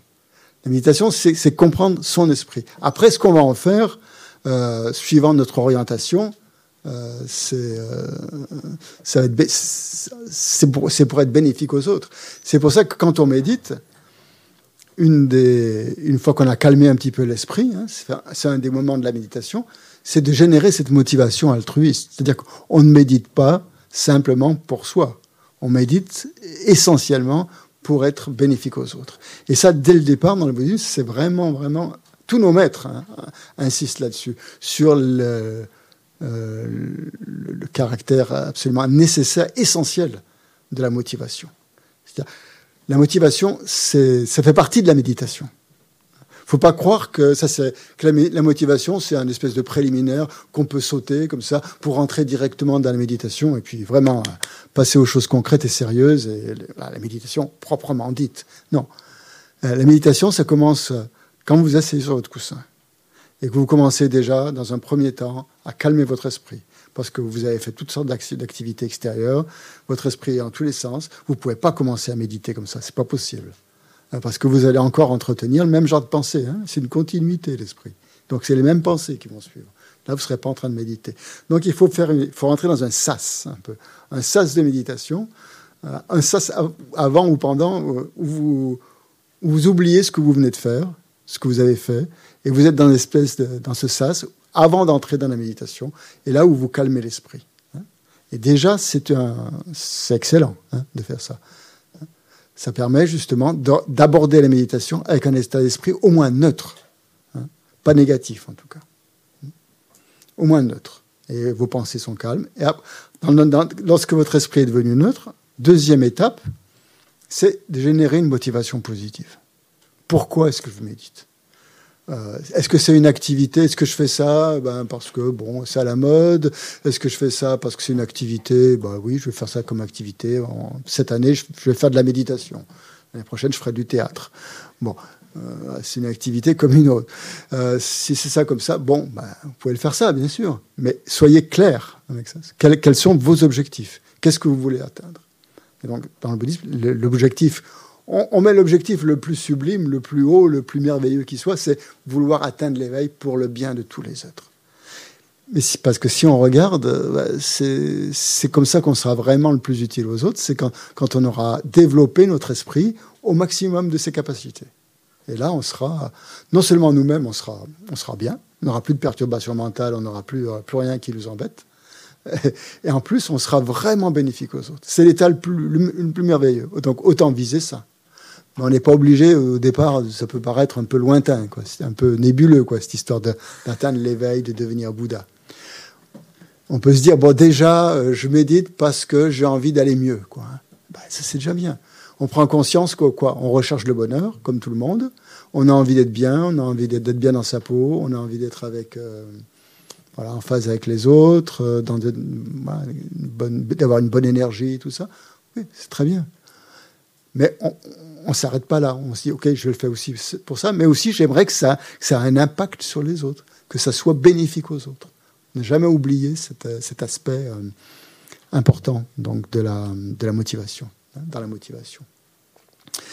Après, on peut se dire, ben, je, médite parce que j'ai envie de mieux comprendre comment fonctionne mon esprit, par exemple. Je me rends compte que bon, je suis pas pas très clair, pas très net là-dessus. Euh, il y a des choses en moi que j'aime pas et j'ai envie de les transformer. Super.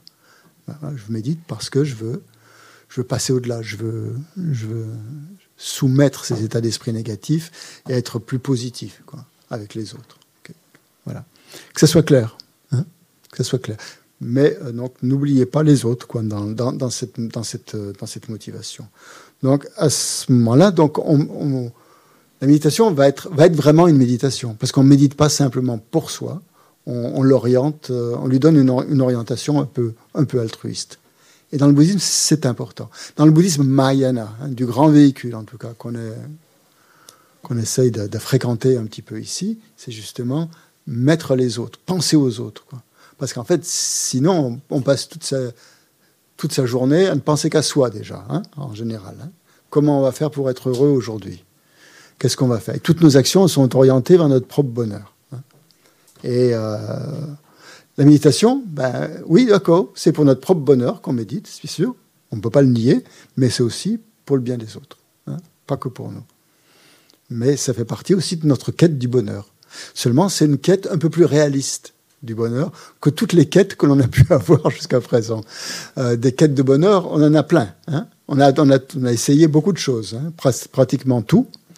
Et malheureusement, on s'est rendu compte que ben, ça ne nous a pas rendu vraiment heureux. Donc, on se tourne vers la méditation en se disant, ben, c'est peut-être ça qui va me, rendre heureux. Ben, ça, c'est une bonne attitude. Enfin, vous vous tournez vers quelque chose qui va vous rendre heureux. Pourquoi ça va vous rendre heureux? Parce que ça ne sera, ça sera pas dépendant de quelque chose d'extérieur à vous. En général, quand on veut être heureux, on se, on se tourne toujours vers des choses extérieures qui vont soi-disant nous rendre heureux. Bon, ça va nous rendre heureux un petit moment, c'est sûr. Mais à long terme, euh, ça ne va pas vraiment nous rendre heureux.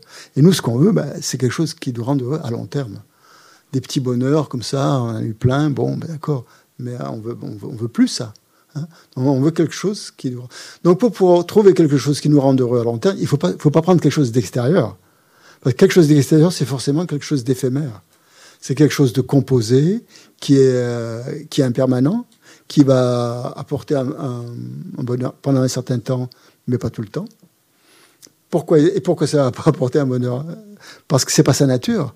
Quelque chose d'extérieur ne, peut pas ne peut pas donner un bonheur permanent. Hein. Nous, on veut un bonheur permanent et on prend quelque chose d'impermanent. Donc ça ne peut pas marcher. Hein. Une voiture, la plus belle voiture qui soit, le plus bel ordinateur, la plus belle euh, voilà, relation euh, qu'on puisse avoir avec quelqu'un, elle va elle va jamais rester telle qu'elle est elle va toujours évoluer. Elle, est impermanente. Hein. comme tout ce qui est composé. Et ça, c'est l'enseignement fondamental du Bouddha. Tous les phénomènes composés sont impermanents. Tous les phénomènes extérieurs sont, composés. Hein.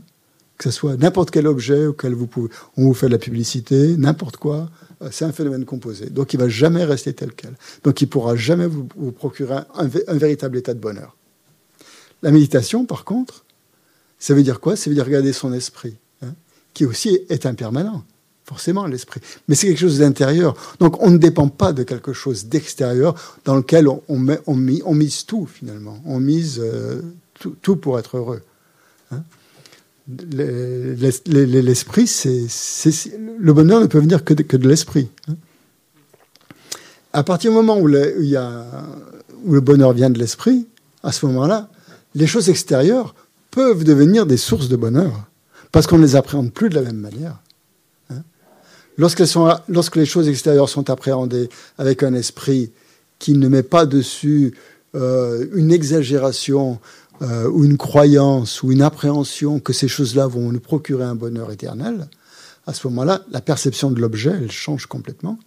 Et euh, on n'attend pas de cet objet des choses faramineuses. Hein. On a une étude beaucoup plus réaliste. Et la méditation, c'est ça.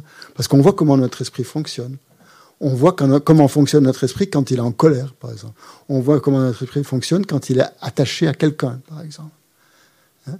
on voit bien que ces états euh, sont des états. La colère, c'est évident que c'est un état euh, qui est extrêmement euh, agité et qui n'apporte pas de bonheur.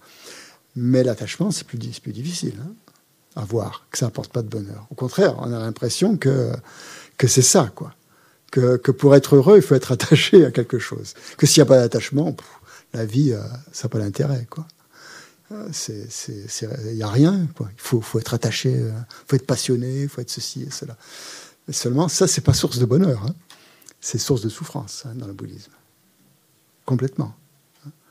Et l'attachement, l'attachement amène de la souffrance parce que c'est source d'insatisfaction complète.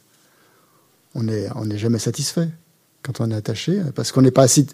On veut toujours plus. Hein. Quand on l'a, on n'a rien en fait. on n'a que du vide. Et cette chose, ben, on ne peut pas la posséder, ni cet objet, ni cette personne. Cette personne évolue, elle ne pourra jamais donner euh, le même, la même qualité, la même quantité de bonheur. Ça va toujours évoluer et on va toujours être frustré, quoi, finalement. Donc même si on a l'objet, même si on le possède, on sera frustré parce que cet objet il va changer. Il sera pas toujours euh, au top. Et euh, si on l'a pas, ben aussi, si on est attaché et qu'on veut l'avoir et qu'on n'arrive jamais, on va être aussi, euh, on va être aussi frustré. L'attachement dans les deux sens, ça, ça fait souffrir.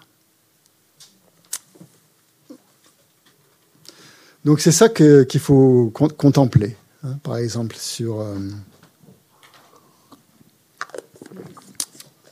dans sa méditation. Oui. Par rapport à juste ce qui a été dit là, immédiatement, ça me paraît une vision un peu égoïste en fait. Parce de quoi? que se dire que l'autre personne ne va jamais me donner le bonheur, ne va jamais. C'est vrai. Tout dépend de ta conception du bonheur. Tout à fait. Hmm. Elle ne me donnera jamais parce que le bonheur à l'impermanence. Comment oui. Hmm. Elle, euh, mettons par exemple dans un lien conjugal quand hmm. on se marie. Cependant, si je suis avec cette personne uniquement pour mon bonheur personnel, euh, c'est sûr que je serai déçue. Mais cependant, je me suis liée à cette personne, je lui ai fait une promesse. Donc, il ne s'agit pas non plus de m'enfermer dans une relation qui me fait du mal. Mhm. Mais c'est normal que la relation change. Mhm. Donc, euh, si je me dis, bon, cette personne, en réalité, elle fait partie de l'impermanence de la vie, elle ne, elle ne me portera pas le bonheur, mhm. donc je peux partir. Je peux Partir, parce que le bonheur n'est pas là. Mais en réalité, ce que je vois, c'est juste mon besoin de bonheur à moi. Mais mhm. l'autre personne, de quoi elle a besoin? Si je ne suis pas, si je n'ai pas de compassion envers la personne qui m'a montré une fidélité mhm. durant toute ma vie, comment je peux affirmer que je peux avoir de la compassion envers des personnes qui ne m'ont rien montré du tout? Mhm. Donc, même si cette personne ne... La relation est impermanente, c'est une loi. Mais dans la compassion que j'ai envers cette personne, c'est là où je trouve mon bonheur. Exactement. Donc en réalité... Euh, en méditant sur la compassion, tu trouves le bonheur. Oui. Exactement. Et donc sans euh, générer... Je parle dans le cadre d'une relation positive, hein, où il n'y a pas de... Oui, bien sûr. Mais euh, j'ai l'impression qu'on pourrait interpréter cela comme euh, ok, toutes les choses extérieures mm. euh, ne vont pas me rendre heureuse, donc je me coupe de tout. Non, c'est pas, j'ai pas dit d'aller de sauter aux extrêmes. Hein. D'accord. Ça, c'est sauter aux extrêmes. Mais c'est une très bonne méditation que tu viens de faire là, sur la compassion et euh, c'est très beau. C'est tout à fait juste et méditer là-dessus, c'est tout à fait correct. Tu médites sur la compassion et ça, ça apporte du bonheur, exactement. Tu vois pourquoi tu es en relation, tu vois pourquoi tu es avec quelqu'un c'est ça, justement. Ça ne veut pas dire sauter aux extrêmes, qu'il faut tout abandonner, qu'il faut aller vivre dans une grotte et tout oublier, euh, oublier les autres. Non, c'est notre attitude que l'on doit changer. C'est l'attitude égoïste, justement, qui recherche un bonheur égoïste. Hein? Dans notre, le, bonheur en lui-même, euh, c'est à rechercher le bonheur. Ce qui, ce, qui va, ce qui ne va jamais nous rendre heureux, c'est le bonheur égoïste. C'est rechercher un bonheur égoïste uniquement pour soi dans une relation de couple, si elle est, euh, comme tu dis, comme tu l'as décrit, euh, positive, harmonieuse, que tu veux, où il y a la compassion dans, les deux sens, euh, c'est la voie, c'est tout à fait la voie juste. Jamais totalement positif, hein, une relation, mais dans le sens où les personnes veulent encore rester ensemble toutes les deux. Ça, ça, peut être très positif. Hein. Je ne vois pas pourquoi ça serait pas positif. C'est pas ce que ça veut dire. Non, c'est c'est parfait. Justement, c'est regarder comment notre esprit fonctionne. Ça sert à ça la méditation. Ça sert pas à aller méditer dans une grotte pour se couper de tout, parce que là, tous les problèmes, vous allez, les fuir, mais vous allez, vous allez pas en sortir. Hein. Euh, ils vont, ils vont revenir. Ça va être bien pendant deux, trois jours. Euh, ok, vous serez bien peut-être, mais euh, ça va revenir. Vous n'aurez rien résolu du tout. Rien résolu du tout. Et donc le, le but c'est pas ça. Le but c'est pas de s'isoler, c'est pas de d'oublier les autres. Justement, c'est pas ça. C'est tout le contraire. Mais pour pouvoir vraiment euh, aider les autres, c'est-à-dire pour le but de la méditation, c'est atteindre l'éveil. Hein. N'oubliez pas, hein, c'est atteindre l'éveil pour le bien des autres. Mais pour ça, ben, il faut il faut essayer d'analyser son esprit, de, bien de bien voir comment notre esprit fonctionne et lui donner ben, des valeurs positives et de l'habituer à des valeurs positives. Donc celle que tu décris, ben, c'est parfait. Hein. On peut très bien méditer en couple, on peut très bien méditer euh, dans son travail, garder ses, amis et tout ça. Il s'agit surtout pas, je veux bien qu'on me comprenne, hein, méditer, ça ne veut pas dire euh, abandonner femme et enfants, euh, etc., mari et pour aller jeter des clochettes et Namaru, je sais pas quoi, ou visualiser des déités en montagne. Hein. C'est pas ça le, but de la méditation. Hein. C'est regarder son esprit. C'est regarder son esprit. Comprendre comment notre esprit fonctionne. Hein, comme on l'a décrit.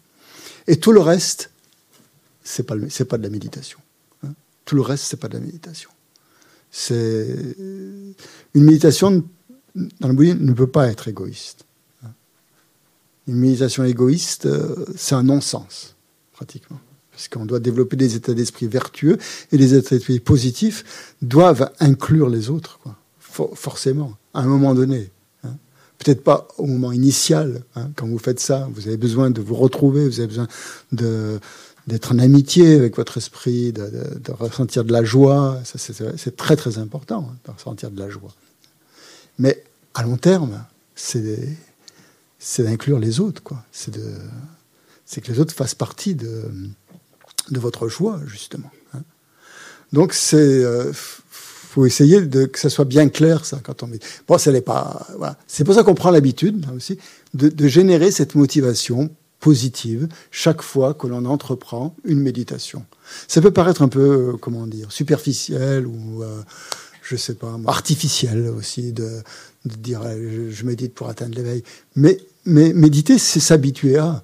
Vous vous rendez compte Qui a cette pensée dans le monde actuel de se, de se réveiller le matin, de se dire je m'assois sur mon coussin et je vais méditer pour atteindre l'éveil, pour le bien de tous les êtres? Pas beaucoup de, personnes, hein sur des milliards d'êtres sur la planète qui disent ça. Justement. Imaginez un peu l'impact. C'est comme c'est une bombe atomique dans votre cœur. Ça, ça, ça explose tout. Quoi. Tout le négatif, il, vole en morceaux parce que voilà, quoi. Vous avez tout d'un coup, vous mettez une de la dynamite dans, votre cœur. Et ça, c'est. Euh, vous faites ça tous les jours pendant, jusqu'à la fin de vos jours, plusieurs fois par jour même en plus. Vous n'êtes pas obligé de le faire qu'une fois le matin. Chaque fois que vous prenez le bus, chaque fois que vous prenez, voilà, ou que vous montez dans, que vous arrivez au bureau, euh, pensez à cette, euh, cette motivation. C'est, voilà. Donc cette motivation, elle fait vraiment, vraiment partie de la, de la méditation. Hein. Hein. Et, quand vous faites un travail, par exemple, il y a toujours un objectif. Hein. Vous dites, vous faites pas un travail sans objectif, euh, bêtement. Il y a toujours un but, quand même. Vous faites quelque chose parce qu'il y, a, Et plus on est clair avec ce but-là, hein, bah, c'est ce qu'on apprend dans toutes les écoles de commerce, hein, je suppose. Euh, pour, faut bien être clair sur ses objectifs pour pouvoir les atteindre. Si on n'est pas clair sur ses objectifs, on va jamais les atteindre. Donc c'est ça le, truc. Euh, euh, qu'on apprend dans les coachings, je suppose, hein, je n'ai jamais fait de coaching, que justement, être bien clair sur ses objectifs pour, pour pouvoir euh, mieux les atteindre. Et le bouddhisme, c'est la même chose. Cette espèce de motivation qu'on met au début, qui peut paraître artificielle et un peu, euh, un peu, je sais pas quoi, élitiste, j'en sais rien, elle sert justement à être clair sur son objectif.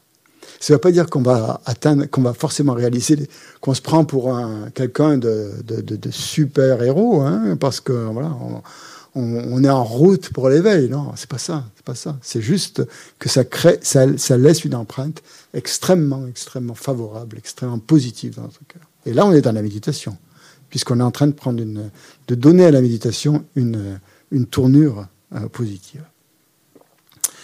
Et euh, donc voilà, c'est une, c'est une manière de, donc de, voilà. Et après, une fois qu'on a fait cette motivation, on peut euh, aborder la, méditation proprement dite. Hein, c'est-à-dire, sur quoi je vais méditer Ok, je vais méditer sur le calme mental. Et voilà. Donc, euh, vous méditez sur le calme mental pendant 10 minutes, un quart d'heure, ce vous voulez, une demi-heure. Ah, méditer sur le calme mental, ça veut dire essayer de se concentrer pour ne plus être euh, perturbé par des pensées. C'est-à-dire que tu, tu, tu, essayes de calmer ton esprit pour rester dans un état paisible, ouais, où les pensées ne te perturbent pas. Ça veut dire que tu n'as plus de pensées, que les pensées arrivent, bah, tu es un peu comme un observateur, tu les vois apparaître, mais tu restes distant, comme un scientifique qui observe euh, son, son objet, son, son expérience, là, mais qui s'implique toujours un peu. Mais tu t'impliques le moins possible dans tes pensées, comme si tu, tu n'étais pas le possesseur des pensées. C'est un peu ça les pensées, en fait, on ne les possède pas. Hein.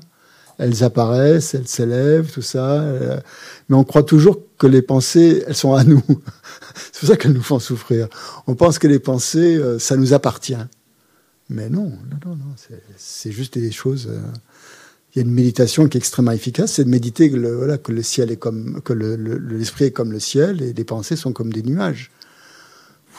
Ça n'a pas beaucoup d'importance, un nuage. Hein. Ça, ça fait que passer, quoi. C'est ça. Et donc le calme mental, c'est ça. C'est prendre de plus en plus conscience que ces pensées qui sont là ne sont pas vraiment euh, dangereuses. Tu vois et tu les. L'objet, bah, tu prends l'objet que tu, que tu, le souffle, par exemple. La respiration, on, y reviendra. Hein. Donc voilà un peu donc, pour euh, ce qui est du, but de la méditation. Et euh, d'autres questions par rapport à ça Avant qu'on arrête, parce qu'on va vous présenter l'équipe.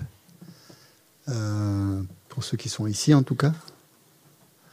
ah oui, à partir. Donc aujourd'hui, on vous allez avoir une présentation de l'équipe d'Institut. Et demain, donc pour ceux qui sont en présentiel, on a, décidé, avec euh, des camarades, euh, de, faire des groupes de discussion pour que vous puissiez aussi discuter entre vous. Pas toujours avec moi, hein, mais aussi qu'entre vous, vous ayez des échanges. Donc ça se fera aussi demain entre midi et demi et 13 heures. Hein. Il y aura un facilitateur avec vous qui n'est pas là pour vous donner encore un enseignement, hein, le facilitateur. Il est là pour vous faire parler, pour que vous discutiez entre vous. Et puis, euh, faire attention qu'il n'y en ait pas un qui parle pendant une demi-heure et l'autre pendant une minute, quoi, que tout le monde ait un peu le. Voilà. Donc, on aura euh, des échanges comme ça, euh, entre vous. Hein. Moi, je ne serai pas là. Et vous pourrez exprimer ce que, vous voulez. Valérie Aurélie, pardon. Ça ne sera pas le samedi. Ça sera que le dimanche. On verra peut-être. Non, mais peut-être qu'on le fera le samedi et le dimanche. On pourra peut-être le faire le samedi et le dimanche. En fait, on verra. On va voir comment. Ça fait un qu'aujourd'hui. Donc aujourd'hui, c'est la présentation du. Hein. Donc voilà. Euh, le repas. On peut méditer pendant le repas aussi. Que chaque chose, tu le dois aux autres, en fait que chaque nourriture, chaque morceau que tu manges, en fait, ça arrive dans ton assiette. Comment? Ouais, au début du repas, tu bénis ta nourriture pour l'offrir justement à, tu vois, pour remercier en fait tous ceux qui ont participé à ça, qui l'ont amené jusque dans ton assiette. Et t'imagines un peu le nombre de personnes depuis le, depuis la, la, la plante, la graine, jusqu'à ce que ça arrive dans ton assiette, tout ce qu'il a fallu comme intervention humaine et tout. Donc voilà, ça peut être aussi une méditation. Et le repas, pour, c'est à 13h aujourd'hui, mais après, la, prochaine fois, ça, changera. Euh, aujourd'hui, c'est 13h.